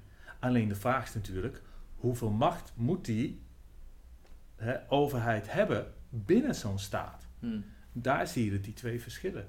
Maar dat, dat lokt natuurlijk ruimte creëert voor het feit dat uh, ja, wanneer één iemand de rechten van een ander schendt, dat daar een straf moet komen en een sanctie. Ja, natuurlijk. Ja. ja, ja, ja. Dus als we dan even gaan kijken naar die staat zoals Locke hem voor zich ziet. Dat is natuurlijk een minimale staat. Uh, uh, en die moet waarborgen dat we die, die, die drie rechten behouden en dergelijke. Dus uh, komt zijn, kom zijn staat erop neer dat hij moet waarborgen dat jij in alle vrijheid die rechten kan naleven, zolang je niet mijn vrijheid inperkt? Dan krijg je het schadebeginsel. Ja. Het schadebeginsel zegt eigenlijk je kunt je, je leven vormgeven zoals jij dat wil, zolang je een ander maar niet schaadt. Hmm. Een heel libertaristische, of liberale beginsel natuurlijk. Ja. Um, ja, maar er zit natuurlijk meer in hè, binnen, zo'n, uh, binnen de staat van Locke als ik ga overdrijven en ongenuanceerd ga zijn, zou ik zeggen, het neigt heel sterk naar een soort liberaal-democratische rechtsstaat. Mm -hmm. met, met inspraak uh, en met een systeem van vertegenwoordiging, et cetera. dus het is niet uh, een minimale staat die alleen maar eigendom waarborgt en that's it. We krijgen echt wel een liberaal-democratische rechtsstaat, waarin ook op het vlak van uh, politieke vertegenwoordiging een heel systeem wordt opgetuigd. Dus, die staat dus wat dat betreft is die staat van Locke veel dichter bij ons, bij ons ja, dan die staat van Hobbes gelukkig. Ja. ja. En um, um, dus ja, als je dat iets meer uitlegt, hoe, hoe lijkt, lijkt de staat die Locke beschrijft, of Locke beschrijft, op, op onze staat? Wat zijn ja. de vergelijkingen tussen? Nou ja, ik zou op de eerste plaats zeggen ehm, de gedachte dat de soeverein, dus degene die heerst, ook zelf onderworpen is aan wetten. Hmm. Niet boven de wet staat. Hè? Dat dat een belangrijk element is al van die theorie van, van Locke. Er is zoiets als een rechtsstaat. Nou, dat is één belangrijke overeenkomst met het systeem waarin wij zitten. Tweede belangrijke is natuurlijk het feit dat wij een systeem van politieke vertegenwoordiging hebben. Hè, Dat mhm. het proces op basis van wetten tot stand komen, dat wij als burgers daar ook een bepaalde mate van inspraak in hebben via de vertegenwoordigers. Ja. Die namens ons uh, binnen een parlement uiteindelijk uh, tot bepaalde uh, wetten en tot bepaald beleid komen. Ja, dus dat is interessant, dat Locke de wet boven de soeverein zet, in principe. En um, dat wij ook dus inspraak in kunnen hebben over hoe die staat gevormd wordt. Ja, ja dat is uh, is dat redelijk nieuw in die tijd van hem? Is dat, uh, of is dat... Nou ja, die idee van, van echt die liberaal-democratische rechtsstaat is uh, nou ja, relatief nieuw. Ja. ja. En ik moet oppassen, want je hebt natuurlijk als je gaat kijken naar denken van die klassieke Griekse denkers. Hè. Natuurlijk, we hebben de Atheense stadstaat gehad. Mm -hmm. we hebben daar echt wel momenten in de geschiedenis gehad waarin ehm, die notie van democratie al op een mooie manier vorm is gegeven. Hè? Maar in termen van denken over zie je bij, bij Locke wel een, een vrij gezaghebbende manier om die idee van rechtsstaat in combinatie met democratie te denken. Ja, en volgens mij was hij ook trouwens best wel voor, uh, voor vrije, uh, vrijheid van religie, vrijheid van godsdienst. Mm -hmm. uh, maar dan niet voor atheïsten. Mm -hmm. Uh, hoe, hoe is het dat? Want um, Locke is een heel christelijke denker volgens mij, toch? Of? Ja, ja. Um, hier, af en toe heb ik een punt waarop ik ga aarzelen. Um, hij zit natuurlijk binnen een kader dat heel erg sterk nog steeds religieus is ingekleurd. Mm -hmm. God heeft de wereld gecreëerd, heeft uh, de wereld aan de mens gegeven. Ook zijn denken over politiek is natuurlijk heel erg sterk gekoppeld aan het nog steeds religieuze kader. En ook zijn denken over tolerantie en zijn denken over vrijheid van religie worden daar serieus door gekleurd. Dus ik ken de passages inderdaad waarin die uh, dat recht wel, wel toekent, behalve voor atheïsten. Um, maar nu wil je van mij natuurlijk horen wat de specifieke redenering is die hij daarvoor opbouwt.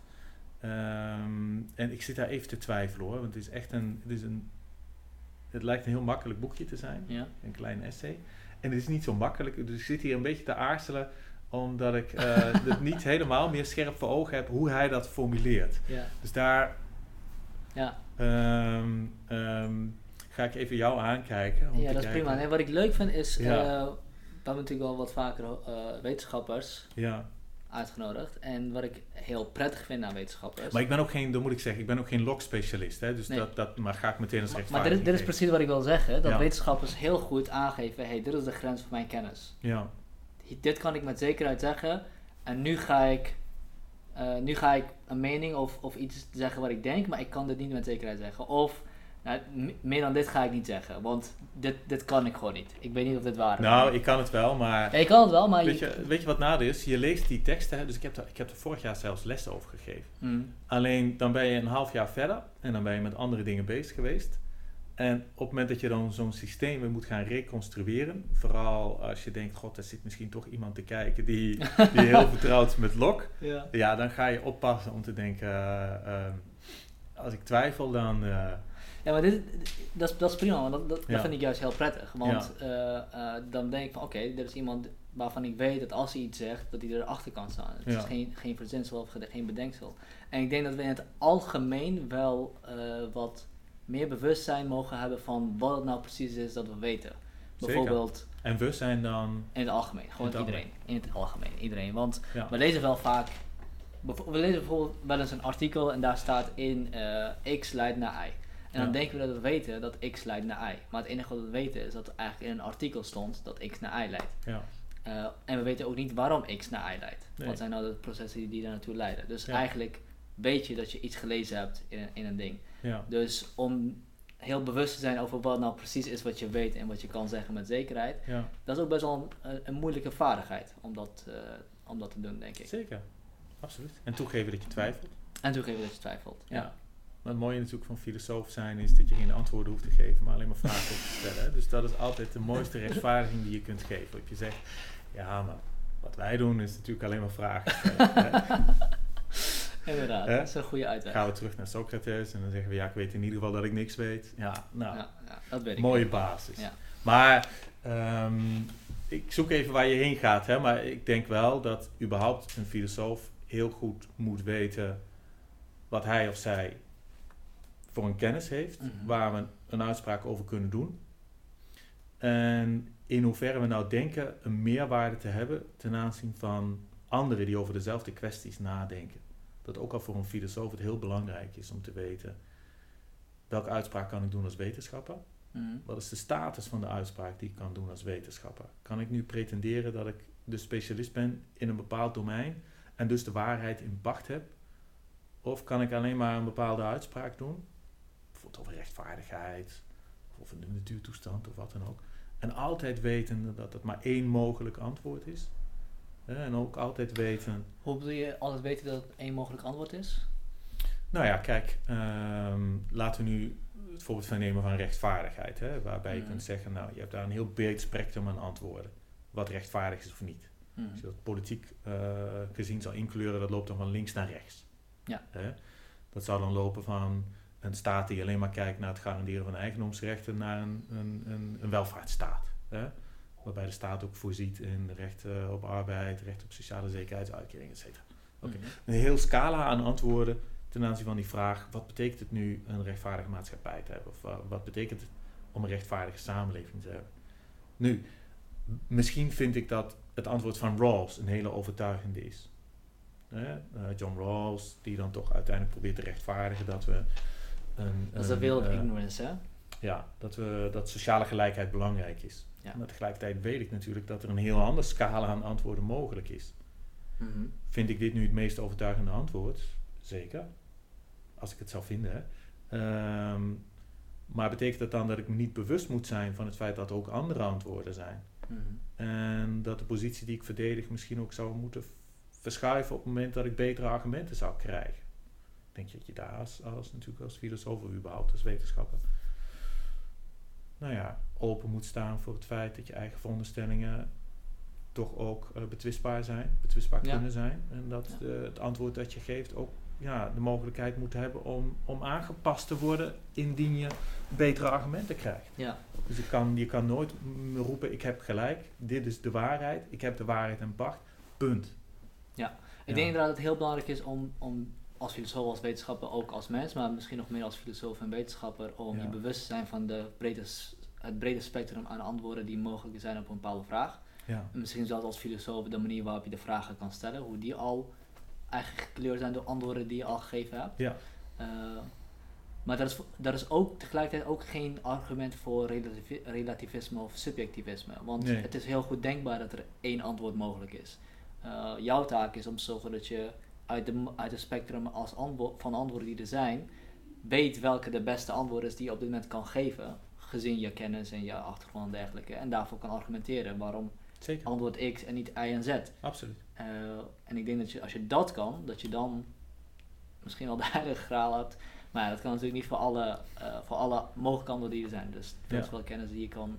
Nee, stem ik helemaal mee. Ja. ja. Uh, terug naar Locke, waar ja, waren we? Zeker. Ja, je was mij aan het uithoren over zijn uh, opvatting over vrijheid van religie. En toen zei ik, oeh, uh, aarzel ik een beetje over een uitspraak te doen over zijn opvatting over vrijheid van religie.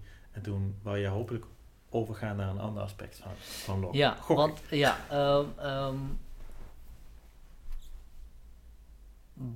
wat, wat, um, wat is er van, wat moeten we van Locke weten om echt goed te begrijpen wat, waar hij het over heeft nu? Wat hebben we nog niet besproken?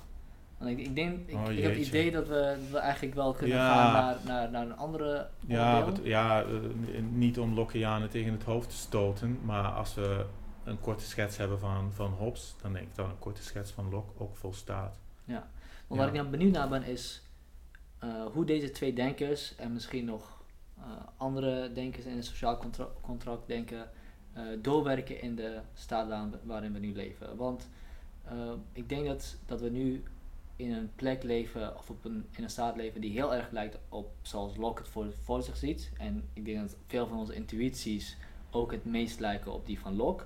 Ja. Uh, maar tegelijkertijd hebben we wel een soort van uh, iron, uh, iron curtain van, van, van het wetboek. Ieder mens of ieder, iedere burger moet naar de wet luisteren. je, mhm. je, je kan je wel organiseren om dat te veranderen of iets dergelijks. maar het verandert, zelfs de organisatie is eigenlijk al wettelijk vastgelegd. Zelfs dat zit in dit in idee. Dus mijn idee is, zou je de zou je de, de, de, de, de volledige macht van de wet, of van de grondwet over hebben, kunnen vergelijken met de soeverein van, van Hobbes? Uh, nee.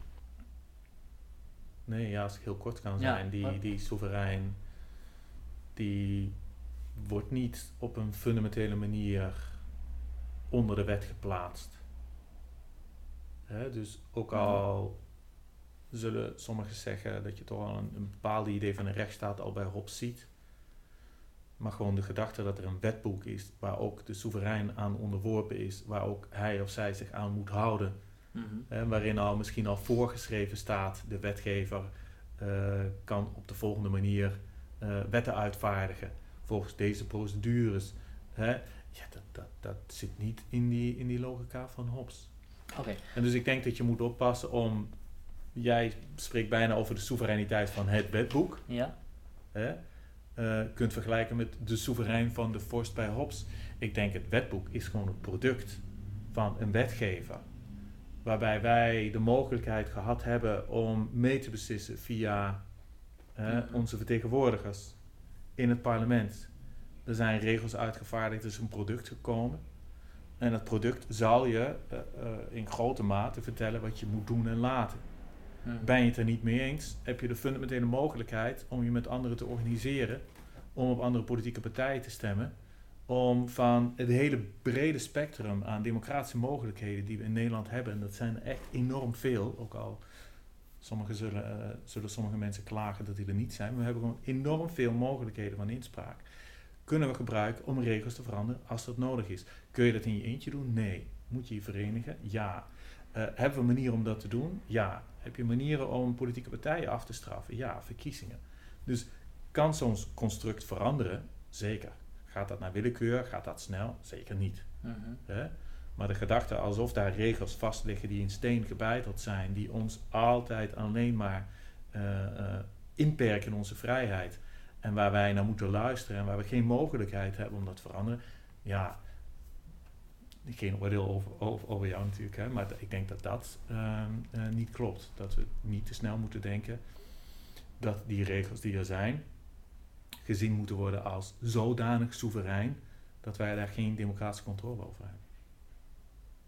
Heel duidelijk. Um, zij, zij, uh, ik kom terug weer, weer op deze vraag. Op wat voor manier leidt onze rechtsstaat op, op ja, Dus dan pak ik die mee. Hè? Dus je kunt dat natuurlijk historisch opvatten. Hè? Dus mhm. in hoeverre heeft het werk van Hobbes of Locke nu doorgewerkt in de concrete systemen die we binnen Europa kennen? Of de, denk ik, meer wezenlijke vraag: welke van die twee logica's zien we nu werkzaam in onze rechtsstaat? Ja, dan is het natuurlijk overduidelijk dat die Lockeaanse logica van inperking van macht, mhm. van het belang van een rechtsstaat, van het belang van fundamentele rechten en vrijheden die stoelen niet alleen op jouw eigen belang of dat van mij, maar die stoelen op een erkenning van die hè, uh, idee dat iedereen fundamentele uh, rechten heeft. Um, ja, dat is natuurlijk gewoon de logica die we in ons huidig staatsbestelsel terugzien. Vooral als je dat natuurlijk gaat koppelen met het feit dat we ook een democratisch systeem hebben, een systeem van vertegenwoordiging, et cetera. Mm -hmm. Ja. En uh, zou ik zeggen dat wij dus een sociaal contract gesloten hebben met de, met de, met de staat? is, dat, is, dat, is dat terecht om te zeggen? denk je? Dat wij een contract gesloten hebben met de staat. Ja, uh, dan wel impliciet, dan wel expliciet. Hoe zie je dat voor hier? Nou, omdat wij uh, toch de plicht hebben om of voelen om, om, het, om de wet te volgen. Dus uh, laat ik het anders zeggen. Tuurlijk. Uh, Wij voelen de verplichting. Kijk, dat stelsel dat we recht noemen, dat kan eigenlijk alleen maar bestaan wanneer wij als burgers het idee hebben dat we een verplichting hebben om die te gehoorzamen. Anders zakt dat stelsel in elkaar. Mhm. zouden wij naar willekeur kunnen zeggen, naar deze wet luister ik wel en die niet. Mhm. Dit neem ik mee en dat niet. Wanneer die willekeurig zou zijn, kan een stelsel van recht niet bestaan. Kan heel dat bouwwerk niet bestaan. Dus dat bouwwerk stoelt op gehoorzaamheid. Kan niet anders. Mhm. Alleen de vraag is natuurlijk, hoe legitimeren we die gehoorzaamheid? Dus waarom zijn wij gehoorzaamheid schuldig aan zo'n systeem dat bestaat uit regels die dwingend ons kunnen vertellen wat we moeten doen en laten? Dan geeft die idee van het sociaal contract één antwoord erop, namelijk instemming. Ja. Ergens zijn we ervan overtuigd van het feit dat die staat er moet zijn. En dat die staat onze fundamentele rechten en vrijheden dient. Mhm. Dan is natuurlijk de, de, interessante vraag, ja, maar wat doen we nu wanneer wij op een punt komen waarbij we denken dat die staat onze fundamentele rechten en vrijheden niet dient? Ja, dan gaan we nadenken over burgerlijke ongehoorzaamheid. Dan gaan we nadenken over verzet. En dan gaan we de vraag stellen, in hoeverre is er binnen onze staat ruimte voor, of zou er ruimte moeten zijn voor verzet? Mhm. Dan kom je natuurlijk ook heel het vraagstuk van burgerlijke ongehoorzaamheid. Hè? Mag je wetten naast je neerleggen? Ja.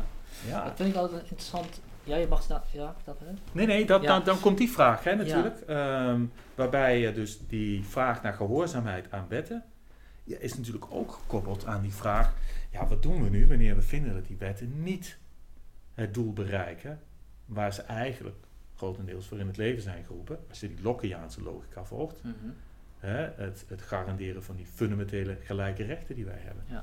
Wat ik interessant vind aan burgerlijke gehoorzaam, ongehoorzaamheid is dat het uh, in principe uh, ja, dat dat ingebouwd is in een rechtsstaat. Dus het is, ingebouwd hoe jij kan ongehoorzamen aan de staat.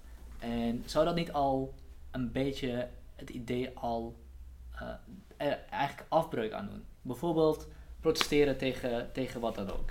Mhm. Eh, dat is iets wat je eigenlijk moet aangeven aan, uh, aan je gemeente of iets dergelijks. Uh, om toestemming te krijgen dat je mag protesteren. Mhm. als je het niet doet, is je protest onwettelijk. Mhm. Maar wat nou als je protesteert, wat nou als je protest niet geaccepteerd wordt? en je doet het niet, of je protest wordt geaccepteerd en je doet het wel. Hoe is het dan nog echt ongehoorzaamheid wanneer het toegelaten is dat jij mag protesteren? Ja, dat vind ik een hele goede vraag. Dat hangt zo af van je, van je perspectief op je kijk op burgerlijke ongehoorzaamheid. dus ga je, ga je terug naar het werk van John Rawls, dus de Amerikaanse politiek filosoof. Die heeft lange tijd uh, een soort standaarddefinitie gegeven van burgerlijke ongehoorzaamheid. Wat het nou is. Hè. Mm. Ehm, en ik ben heel even aan het denken naar, naar wat ook alweer de elementen zijn. Ik geloof dat hij zegt, het is zoiets als een gewetensvolle handeling, waarbij je een bepaalde wet naast je neerlegt. Mhm. om de wet als geheel rechtvaardiger te maken. Je doet dat publiekelijk, mhm. politiek gemotiveerd en geweldloos. dus het is een geweldloze handeling, niet op basis van geweld, waarbij je publiekelijk aankaart dat de wetten waarin we zitten op bepaalde punten onrechtvaardig zijn. Mhm. En waarbij je eigenlijk probeert, via de burgerlijke ongehoorzaamheid, om die wetten rechtvaardiger te maken. Ja dus je onttrekt je aan bepaalde wetten om de wetten als geheel rechtvaardiger te maken. Dat is een hele interessante combinatie, hè, waarbij je dus eigenlijk ruimte zou moeten hebben voor mensen die de wet naast zich neerleggen om de wet beter te maken. Ja. dus die de letter van de wet bekritiseren om de geest vanuit de, geest van de wet. En ja, die definitie van, van Rawls is eigenlijk een hele interessante. Hè? Uh, politiek gemotiveerd. Dus je wil eigenlijk een, een aanspraak doen op de meerderheid om te zeggen: jullie zien niet in dat hier bepaalde onrechtvaardige wetten zijn. Mm Publiekelijk, je gaat er niet heimelijk doen. Je gaat bijvoorbeeld niet heimelijk eigendom beschadigen of zo. Dat zou geen burgerlijke ongehoorzaamheid zijn, volgens Rawls. Uh, dus publiekelijk, uh, niet heimelijk, politiek gemotiveerd, gewetensvol en niet op basis van geweld. Nadat hij dat heeft uh, um, beschreven, dus in, in, in dat boekje uit 71, nou boek, Fear of Justice, zie je dat vooral de laatste 10, 20 jaar mensen toch die theoretisch proberen om die eigenschappen daarvan wat te betwisten. Moet burgerlijke ongehoorzaamheid altijd geweldloos zijn? Mhm. Of moet burgerlijke ongehoorzaamheid altijd ehm, publiek zijn? Wat zien we bijvoorbeeld met uh, klokkenluiden? Iemand die informatie lekt om het publiek uh, te informeren over bepaalde praktijken. Ja. ja, die doet dat heimelijk. Omdat hij of zij denkt, ga ik het publiek doen, word ik bestraft. Moet burgerlijke ongehoorzaamheid altijd publiek zijn? Moet dat altijd geweldloos zijn? Et cetera. Dus, maar dit is een heel interessante discussie. Maar het gaat er uiteindelijk om, om terug te komen natuurlijk op het kernpunt, dat uh, zo'n systeem van recht alleen maar kan bestaan hè, wanneer er sprake is van gehoorzaamheid. Maar dat die gehoorzaamheid natuurlijk ook zijn grenzen kan kennen. Mm Dat je dan ook moet nadenken over welke legitieme vormen van verzet zijn er. Om dat bouwwerk als geheel misschien rechtvaardiger te maken. Of als het fundamenteel onrechtvaardig is, om te zorgen dat er een nieuw bouwwerk moet komen. dus het nadenken over, over gehoorzaamheid impliceert ook meteen het nadenken over de grenzen van die gehoorzaamheid. De grenzen van die gehoorzaamheid. En op welke rechtvaardige manier of, of, of zinvolle je manier je kan, je kan op welke zinvolle manier je die gehoorzaamheid kan, uh, uh, kan overschrijden. Ja, absoluut. Ja. ja. Uh, en het interessante is dat, ja, ja wanneer, wanneer je dat wettelijk inbouwt, ik stel het gewoon even nog één keer.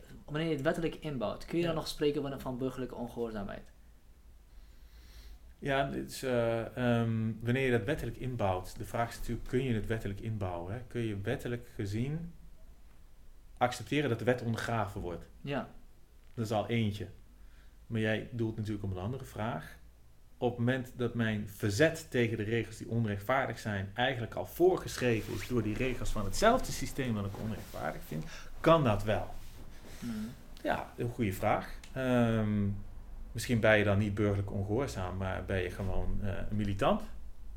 Misschien doe je het op een hele andere manier dan die grenzen hè, die gelden voor dat uh, beestje dat we burgerlijke ongehoorzaamheid noemen. Mhm. Misschien verzet je je dan, we noemen het niet burgerlijke ongehoorzaamheid, maar ben je een revolutionair of ben je een terrorist? Of, ja. Afhankelijk van hoe we dat dan definiëren. Er zijn verschillende manieren om je te kunnen verzetten. En Rawls zou zeggen, bepaalde manieren om je te verzetten tegen onrechtvaardigheid binnen zo'n constitutionele rechtsstaat noemen we burgerlijke ongehoorzaamheid.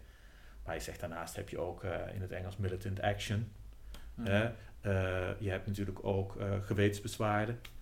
Je hebt ook, hij noemt het dan legal test cases, dus je kunt het recht gebruiken om bepaalde dingen aan te kaarten. Ja. Maar een hele uiterste zou ook zijn, je gebruikt geweld om, om het systeem te veranderen. Ja, dan is het niet meer burgerlijke ongehoorzaamheid, maar dan is het een, binnen die rechtsstaat in ieder geval misschien een fundamenteel problematische handeling. En hoe kunnen, we, hoe kunnen we dan die acties beoordelen. Dus op het moment wanneer het burgerlijk ongehoorzaamheid en het is ingebouwd in de wet, dan begrijp ik hoe we dat kunnen beoordelen. Is het rechtvaardig of is het uh, rechtmatig, dan hmm. ga je gang. Maar op het moment wanneer het dus alsnog buiten die, die kaders treedt, wanneer we het hebben over militant activisme of militante... Militant, ja, meer militante actie. Militante acties, ja. of wellicht terroristische acties met, met, uh, met, uh, met geweld. Um, op wat voor manier kunnen we het dan beoordelen? Of is het per definitie een handeling die vervolgd zou moeten worden? Die moet, zou moeten leiden tot vervolging? Dat, dat hangt, zou Rawls ook zeggen, af van de staat waarin je zit. Dus zijn denken over burgerlijke ongehoorzaamheid vindt altijd plaats binnen een staat die hij nearly just noemt. Hmm. Bijna rechtvaardig. Dus we hebben een soort constitutionele uh, staat die min of meer voldoet aan hoe hij rechtvaardigheid uh, zou typeren. En dan zegt hij, maar het is nog niet zo rechtvaardig dat er niet wetten in zitten die betwistbaar zijn. Hmm. Dus binnen die context, zegt hij, moeten we nadenken over burgerlijke ongehoorzaamheid. Stel, we hebben een hele andere context. We zitten niet in een bijna rechtvaardig systeem, maar we zitten in een, in een fundamenteel betwistbaar systeem. Hmm. Dan zou je kunnen zeggen, dan is er misschien veel meer ruimte voor het gebruik van geweld. Hè, en voor serieuze vormen van verzet dan binnen een systeem dat bijna uh, rechtvaardig is. Dus het punt zou ook zijn, ja, binnen welk systeem zit je? Binnen mm. welk type staat zit je? Ja. Zit je in een democratische rechtsstaat of zit je in een staat ja, waarbij zelfs de meest fundamentele rechten niet gewaarborgd worden? Ja, in zo'n context zou je natuurlijk al sneller kunnen zeggen dat mensen wel een legitimatie hebben. Niet volgens het recht, maar wel een legitimatie hebben om zich serieus te verzetten. Ja.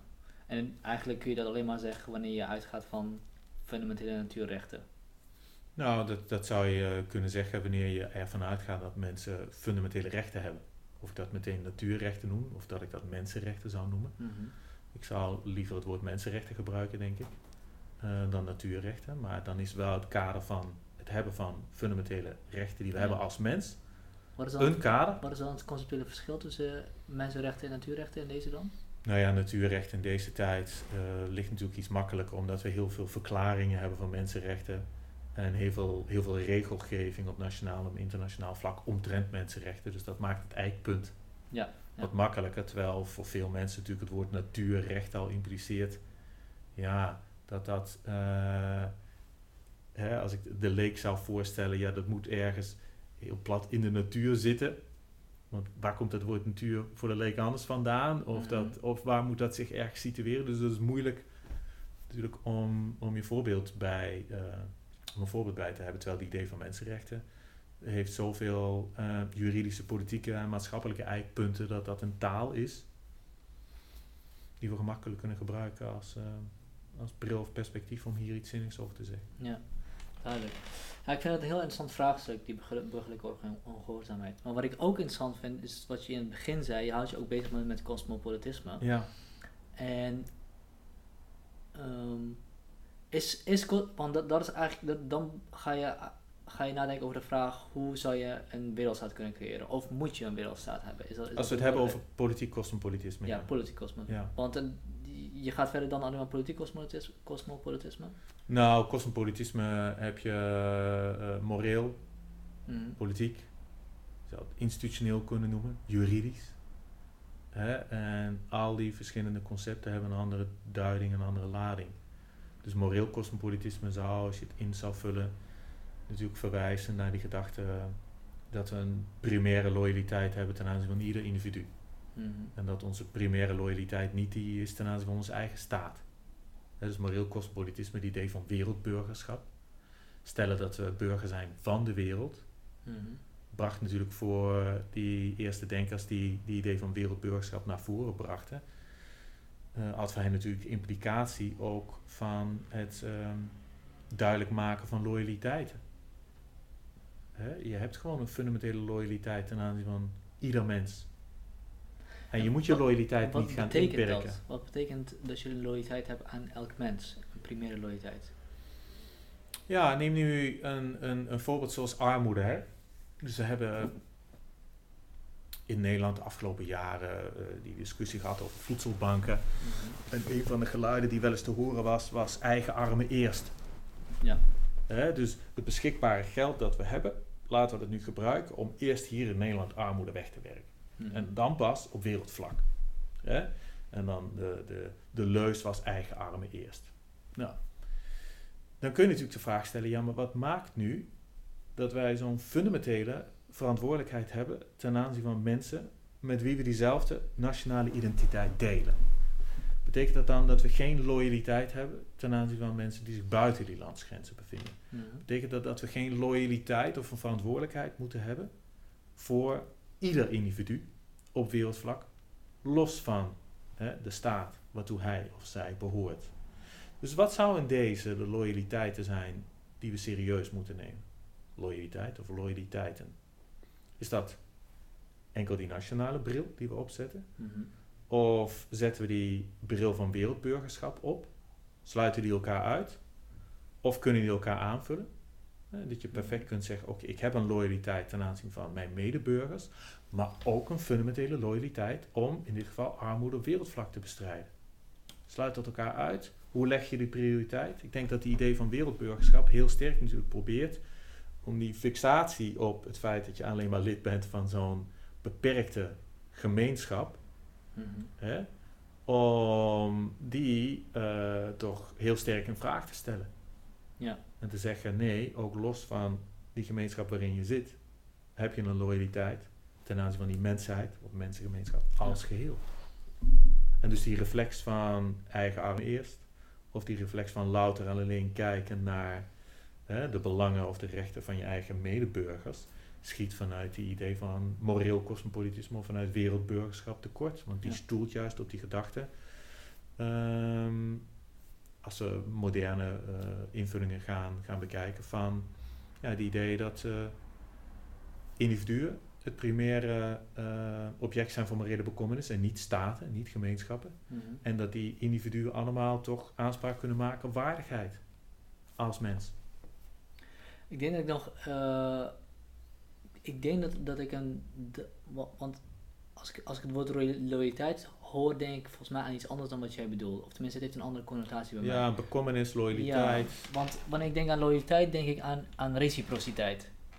En reciprociteit heeft ook te maken met uh, de weerklank van, van jouw handelingen in de wereld. Dus op het moment dat jouw, jouw handeling niet weer klinkt naar ergens anders in de wereld. En tegenwoordig heeft bij onze handelingen veel meer mhm. effect dan, dan we zien en dan vroeger. Ehm, dan, draag je, dan, dan, is het heel lastig te zeggen dat je loyaliteit draagt voor, voor, voor iets waar je, waar je eigenlijk geen kausaal verband mee hebt. Ja, en waarom moeilijk? Uh, dus dan zou ik zeggen, dus ik, ik zit, zit denken, draag je verantwoordelijkheid voor, de, voor iedereen in de wereld. Ik denk dat dat heel veel gevraagd is van individuen.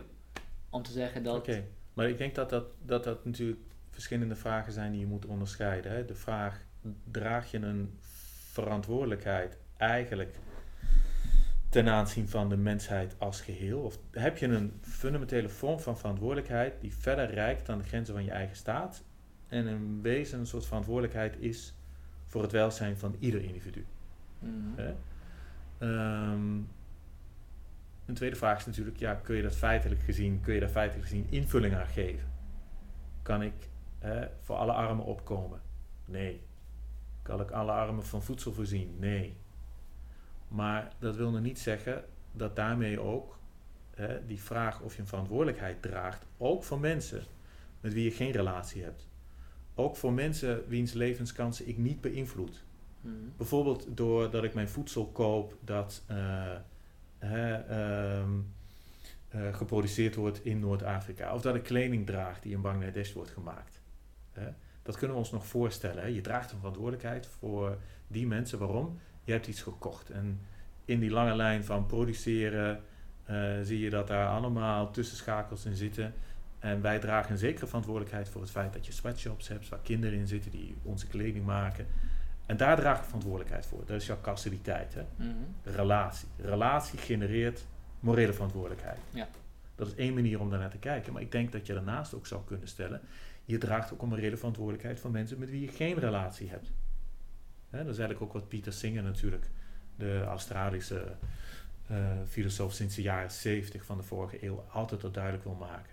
Je hebt ten aanzien van iedereen die je kunt helpen, de fundamentele verantwoordelijkheid om dat te doen. Waarom? Omdat je de capaciteit hebt om dat te doen. Of je nou met die betrokken persoon een relatie hebt, of je ze kent, hè, mhm. of je ze kunt zien. Hè, dus het zou kunnen zijn dat iemand voor je neus in nood, uh, zich in nood bevindt. Of het zou kunnen zijn dat het een paar duizend kilometer verderop is. Je ziet ze niet. Mhm. Hè? Is voor hem niet belangrijk. Het feit dat er iemand is die je kunt helpen, maakt dat je een fundamentele plicht hebt om dat te doen.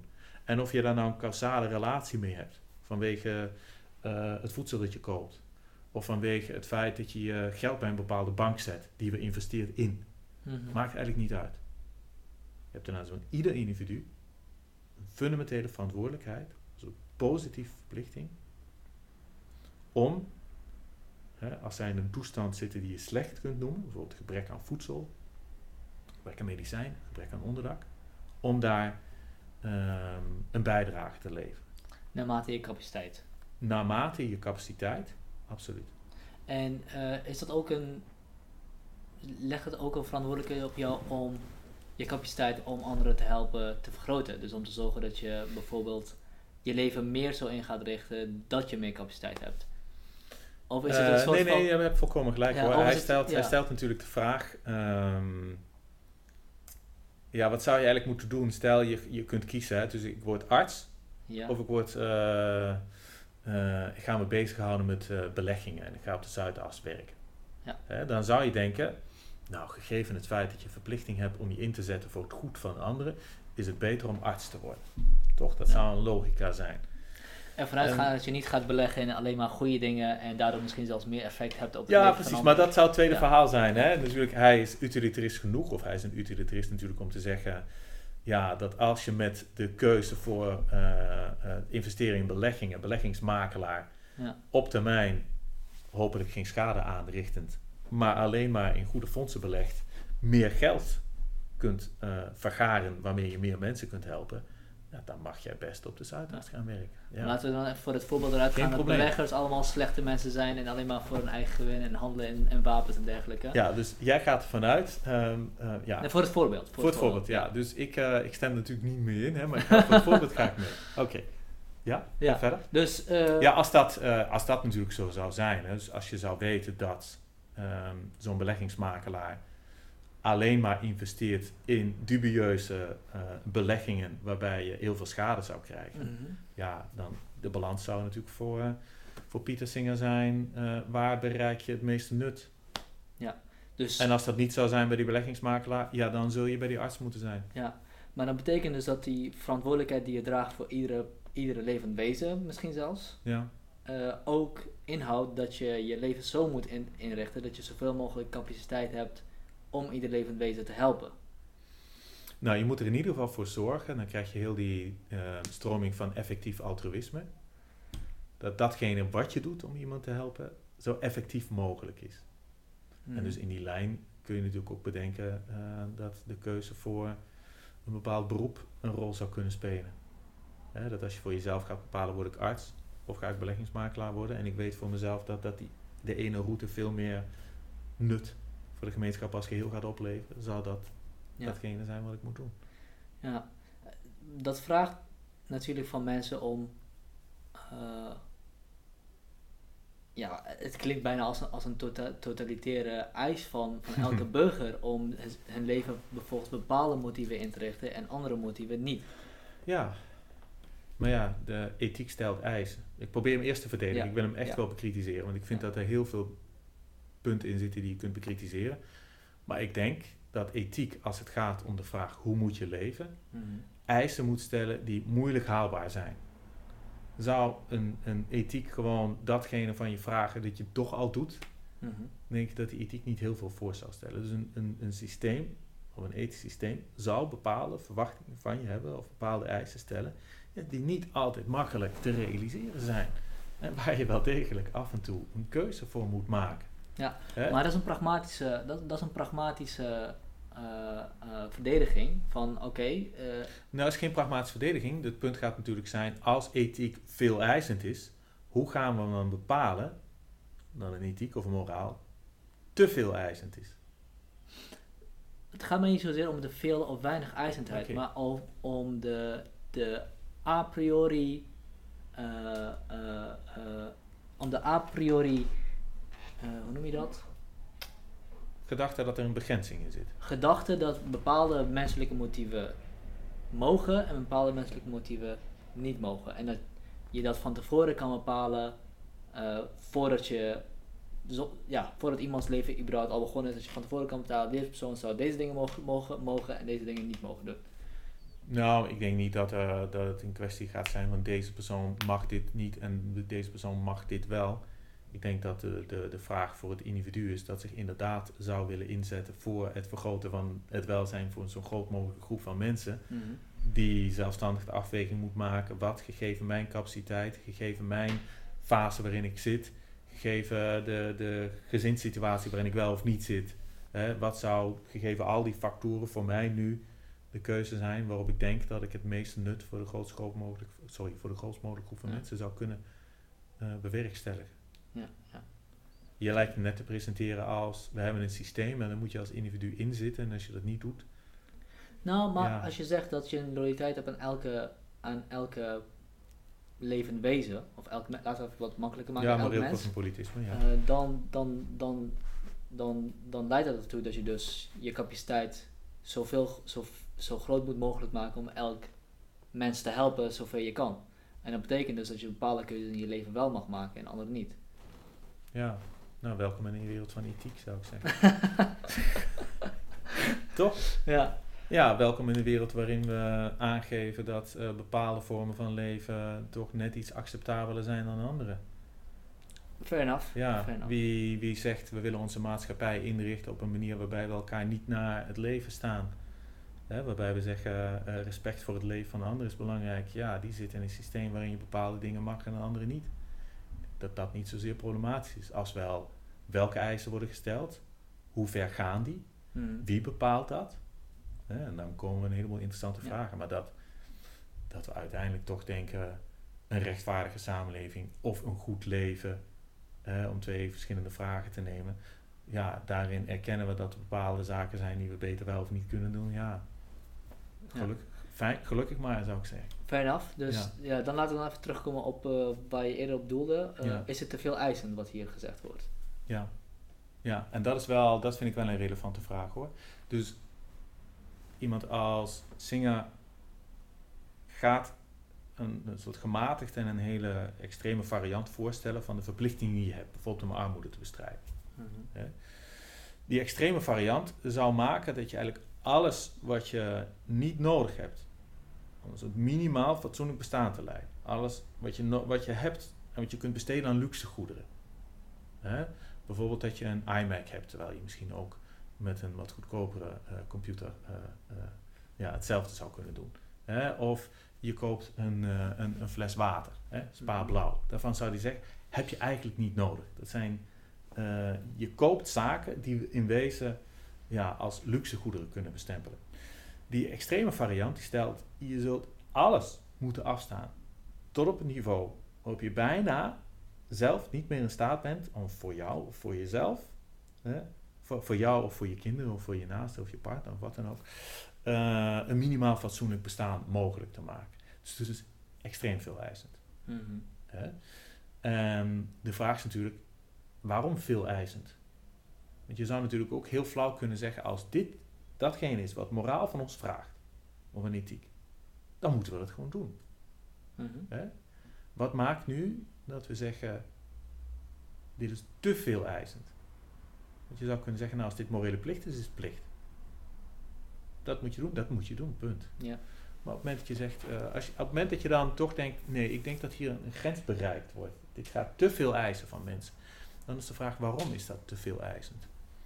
En dan zie je natuurlijk een, een hele grote ja, discussie in de literatuur, waar je bijvoorbeeld de vraag gaat krijgen, ehm, wanneer geef ik nu iets op dat zo belangrijk voor mezelf is, dat ik het niet op zou moeten geven?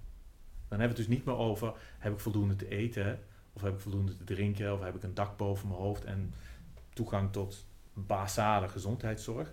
Maar bijvoorbeeld de vraag, zou, zijn bepaalde zaken van mijn leven zo belangrijk dat ik die eigenlijk niet op zou moeten geven? Mhm. Ook al zou ik, als ik dat op zou geven, wel mensen kunnen helpen. Ja, dan kom je natuurlijk op vragen als, zijn er projecten die zo constitutief zijn voor mijn identiteit? Niet gevraagd moet worden om die op te geven, want dan zou ik ik niet meer zijn. Mhm. Dan heb je discussies tussen Bernard Williams en Pieter Singer over die vraag: hè, welke projecten zijn nu constitutief voor wie we zijn? En dan zaken die zo belangrijk zijn dat men eigenlijk niet mag vragen om die op te geven. Hè? Dan denk je dat je die vraag gaat stellen: nou, wat betekent te veel eisend eigenlijk? Veel eisend in welke zin? Hoe kun je het begrijpen? louter in termen van we kunnen biologisch vaststellen, je hebt bepaalde hoeveelheid voedsel nodig dak boven je hoofd, medicijnen te drinken en dat is het? Of nee, betekent mens zijn ook dat er nog meer zaken belangrijk zijn. Zo belangrijk dat ik ze niet, niet op wil en kan geven. Zonder mezelf op het spel te zetten. Ja, daar komt dus de waardigheid van, van elk individu weer naar voren. Maar dan weer op de, de... Maar wel op een ander niveau. Wel op een ander niveau inderdaad. Maar wel, dan komt, dan komt er misschien nog een tweede vraag in, uh, omhoog. Waarom zou jij het recht mogen hebben om die projecten te kunnen volgen en een ander niet? Ja. Dus, dus het feit dat wij hier die projecten kunnen volgen is een, is een, is een heel groot privilege. En we zouden de verantwoordelijkheid moeten dragen om te zorgen dat iedereen ergens anders ook die projecten mag volgen. Ja, ja. Nee, ik vind, het, ik vind het ook een hele moeilijke hoor, om na te denken over die veel eisendheid en wanneer het te veel eisend is. En of je bepaalde projecten mag voltrekken, ook al weet je ja, dat je de tijd had gehad of het geld had gehad om andere mensen, ja. Uh, het leven van andere mensen te verbeteren. Ik vind dat een, hele moeilijke vraag hoor. Ja. Ik vind het, ik vind het om, nog steeds... Om na te denken over die veeleisendheid. Ja. Ik vind het ook heel lastig om na te denken over de vraag, weer helemaal terugkomen op het begin, of je überhaupt die loyaliteit hebt naar andere mensen toe. Uh, graag. Ja, ja tuurlijk. Of je die loyaliteit überhaupt hebt naar andere mensen toe, want... Ja. Dankjewel. Loyaliteit of plicht of whatever, want... Uh, tuurlijk is menselijk lijden slecht. Ik denk dat we daarover eens kunnen zijn. Natuurlijk ja. zouden we allemaal willen dat er minder menselijk lijden is en min, meer menselijk, niet per se genot, maar welzijn. Ja. Uh, maar of je als, als individu ook verantwoordelijk bent voor het voortbestaan van lijden die er is. Uh, dat vind ik een heel lastige vraag om te beantwoorden. En wat bedoel je met verantwoordelijk voor het voortbestaan? Dat jij of loyaliteit, een hand erin loyaliteit hebt, na, loyaliteit ja. naar andere mensen toe. Of dat, dat jouw inactie om het te veranderen ook inhoudt dat je verantwoordelijk bent voor het voortduren ervan. Ja, is een hele moeilijke vraag. Ja, Pieter Singer zou zeggen, hij begint met die duidelijke veronderstelling, ehm, dood en lijden als gevolg van het tekort aan voedsel, medische zorg en onderdak is slecht. Mhm. En sinds de jaren 70 uh, vertelt hij datzelfde verhaal. En, en, hij pretendeert toch dat de meeste mensen hier op ja zullen antwoorden. dus gewoon nog niet echt in morele zin slecht, maar dat zou eigenlijk niet zo moeten zijn. Mhm. Dan komt zijn tweede premisse die zegt: ehm, zou je daar iets aan kunnen doen tegen geringe kosten voor jezelf? dan zou je dat eigenlijk moeten doen. Waaruit voor hem dan een conclusie volgt, ja, zou je geen geld geven aan goede doelen? Of zou je je niet inzetten om datgene wat je als slecht typeert te verhelpen? Ja. ja, dan ben je heel plat uitgedrukt moreel problematisch bezig. Ja. En hij zou zeggen dat die eerste premisse door iedereen omarmd wordt. Mm Het is slecht als. Hij zegt die tweede premisse wordt ook door bijna iedereen omarmd. En dan zit je vast in die conclusie. Dus op het moment je zegt, inderdaad, het is slecht als mensen sterven of lijden, uh, sorry, sterven of lijden als gevolg van het tekort aan voedsel, medische zorg en onderdak. Mm. En als je vindt dat uh, ja, je slecht handelt wanneer je de capaciteit hebt om iets te voorkomen wat slecht is, maar je doet dat niet en de kosten voor jezelf zijn gering. Mm. Ja, als je met die twee instemt, zegt hij, gaat dit de conclusie zijn. De kunst zit natuurlijk in te kijken waar we nu vinden dat hij gelijk heeft of niet gelijk heeft. Want hij veronderstelt natuurlijk wel in wezen dat binnen dat systeem ja, de waarde van ieder menselijk leven evenveel waard is. Hè? Uh, je kunt niet beginnen met een uh, racistische motivatie waarbij je zegt deze groep van mensen heeft een, een bepaalde waarde en die niet. Dat mhm. past niet in die logica. Het vertrekt wel degelijk vanuit de veronderstelling dat ieder individu in wezen uh, dezelfde status heeft. En dan gaat die logica lopen. Hè, van die eerste premis, tweede premis, conclusie. Maar de moeilijkheid zit natuurlijk in waarom hebben we er moeite mee? Hè, dus waar zit nu in die redenering van zingen het probleem met zijn conclusie? Dus waarom is het zo moeilijk om te accepteren dat we een verantwoordelijkheid hebben, een verantwoordelijkheid hebben voor één ieder? Mm kunnen we dat denken? is natuurlijk een hele interessante. Maar hoe kunnen we het staven? Maar vooral natuurlijk, wat zit er in die staving van, eh, die, die rechtvaardiging van, van zingen? Waar we denken dat er een denkfout zit of uh, een verkeerde veronderstelling, of noem het maar op. Die tweede premisse dat, uh, dat je slecht bezig bent wanneer je de capaciteit hebt om iets te veranderen en het niet doet. Ja, als dat voor jou een geringe financiële of tijdsinspanning zou zijn. Of uh, een behapbare. Ja, een behapbare. dus om een voorbeeld te noemen, als ik straks naar buiten zou gaan en ik zie dat een klein kindje uh, bij een stoplicht staat en die wil eigenlijk oversteken terwijl het licht nog op rood staat en er komt een grote vrachtwagen aan, kun je die vraag natuurlijk stellen. Kan ik nu met een kleine inspanning heel even roepen, pas op, kom terug? Of kan ik een kleine inspanning doen door even naar voren te stappen en het kindje terug te trekken? Nou ja, in dat geval denk ik dat niemand gaat zeggen uh, dat moet je niet doen. Of dat zou je niet verwacht worden te doen. Of we kunnen eigenlijk niet van jou verwachten dat je het zou moeten doen. Ja. Ik denk ik zou zeggen, ja, als dat de inspanning is. Of misschien nog iets verder verwijderd als je een reclamespotje ziet op tv van een crisis in een ver land in de wereld, ja. ben je dan slecht bezig wanneer je niet dat nee, stuurt. Ja, wanneer je geen geld geeft. Ja. Hij zou zeggen dat, dat je daar een fundamentele verplichting hebt. Als men vraagt om 5 euro voor muskietennetten of 5 euro voor ontwormingstabletten, hè, wat schijnbaar vrij effectief is. Mhm. Eh, ja, en je hebt die mogelijkheid, zou je dat moeten doen. Ja. Fundamentele verplichting. Verplichting om dat te doen. Ja. En daar voelen we ons ongemakkelijk bij. Ik ben het ook niet helemaal met hem eens. Maar de uitdaging zit wel om te kijken waar wij, waarom wij denken dat die verplichting niet en zijn. En waar ben je dan niet met hem eens? Ehm, waarom ik het niet met hem eens ben, is uh, omdat ik denk dat dit maar de helft van het verhaal is.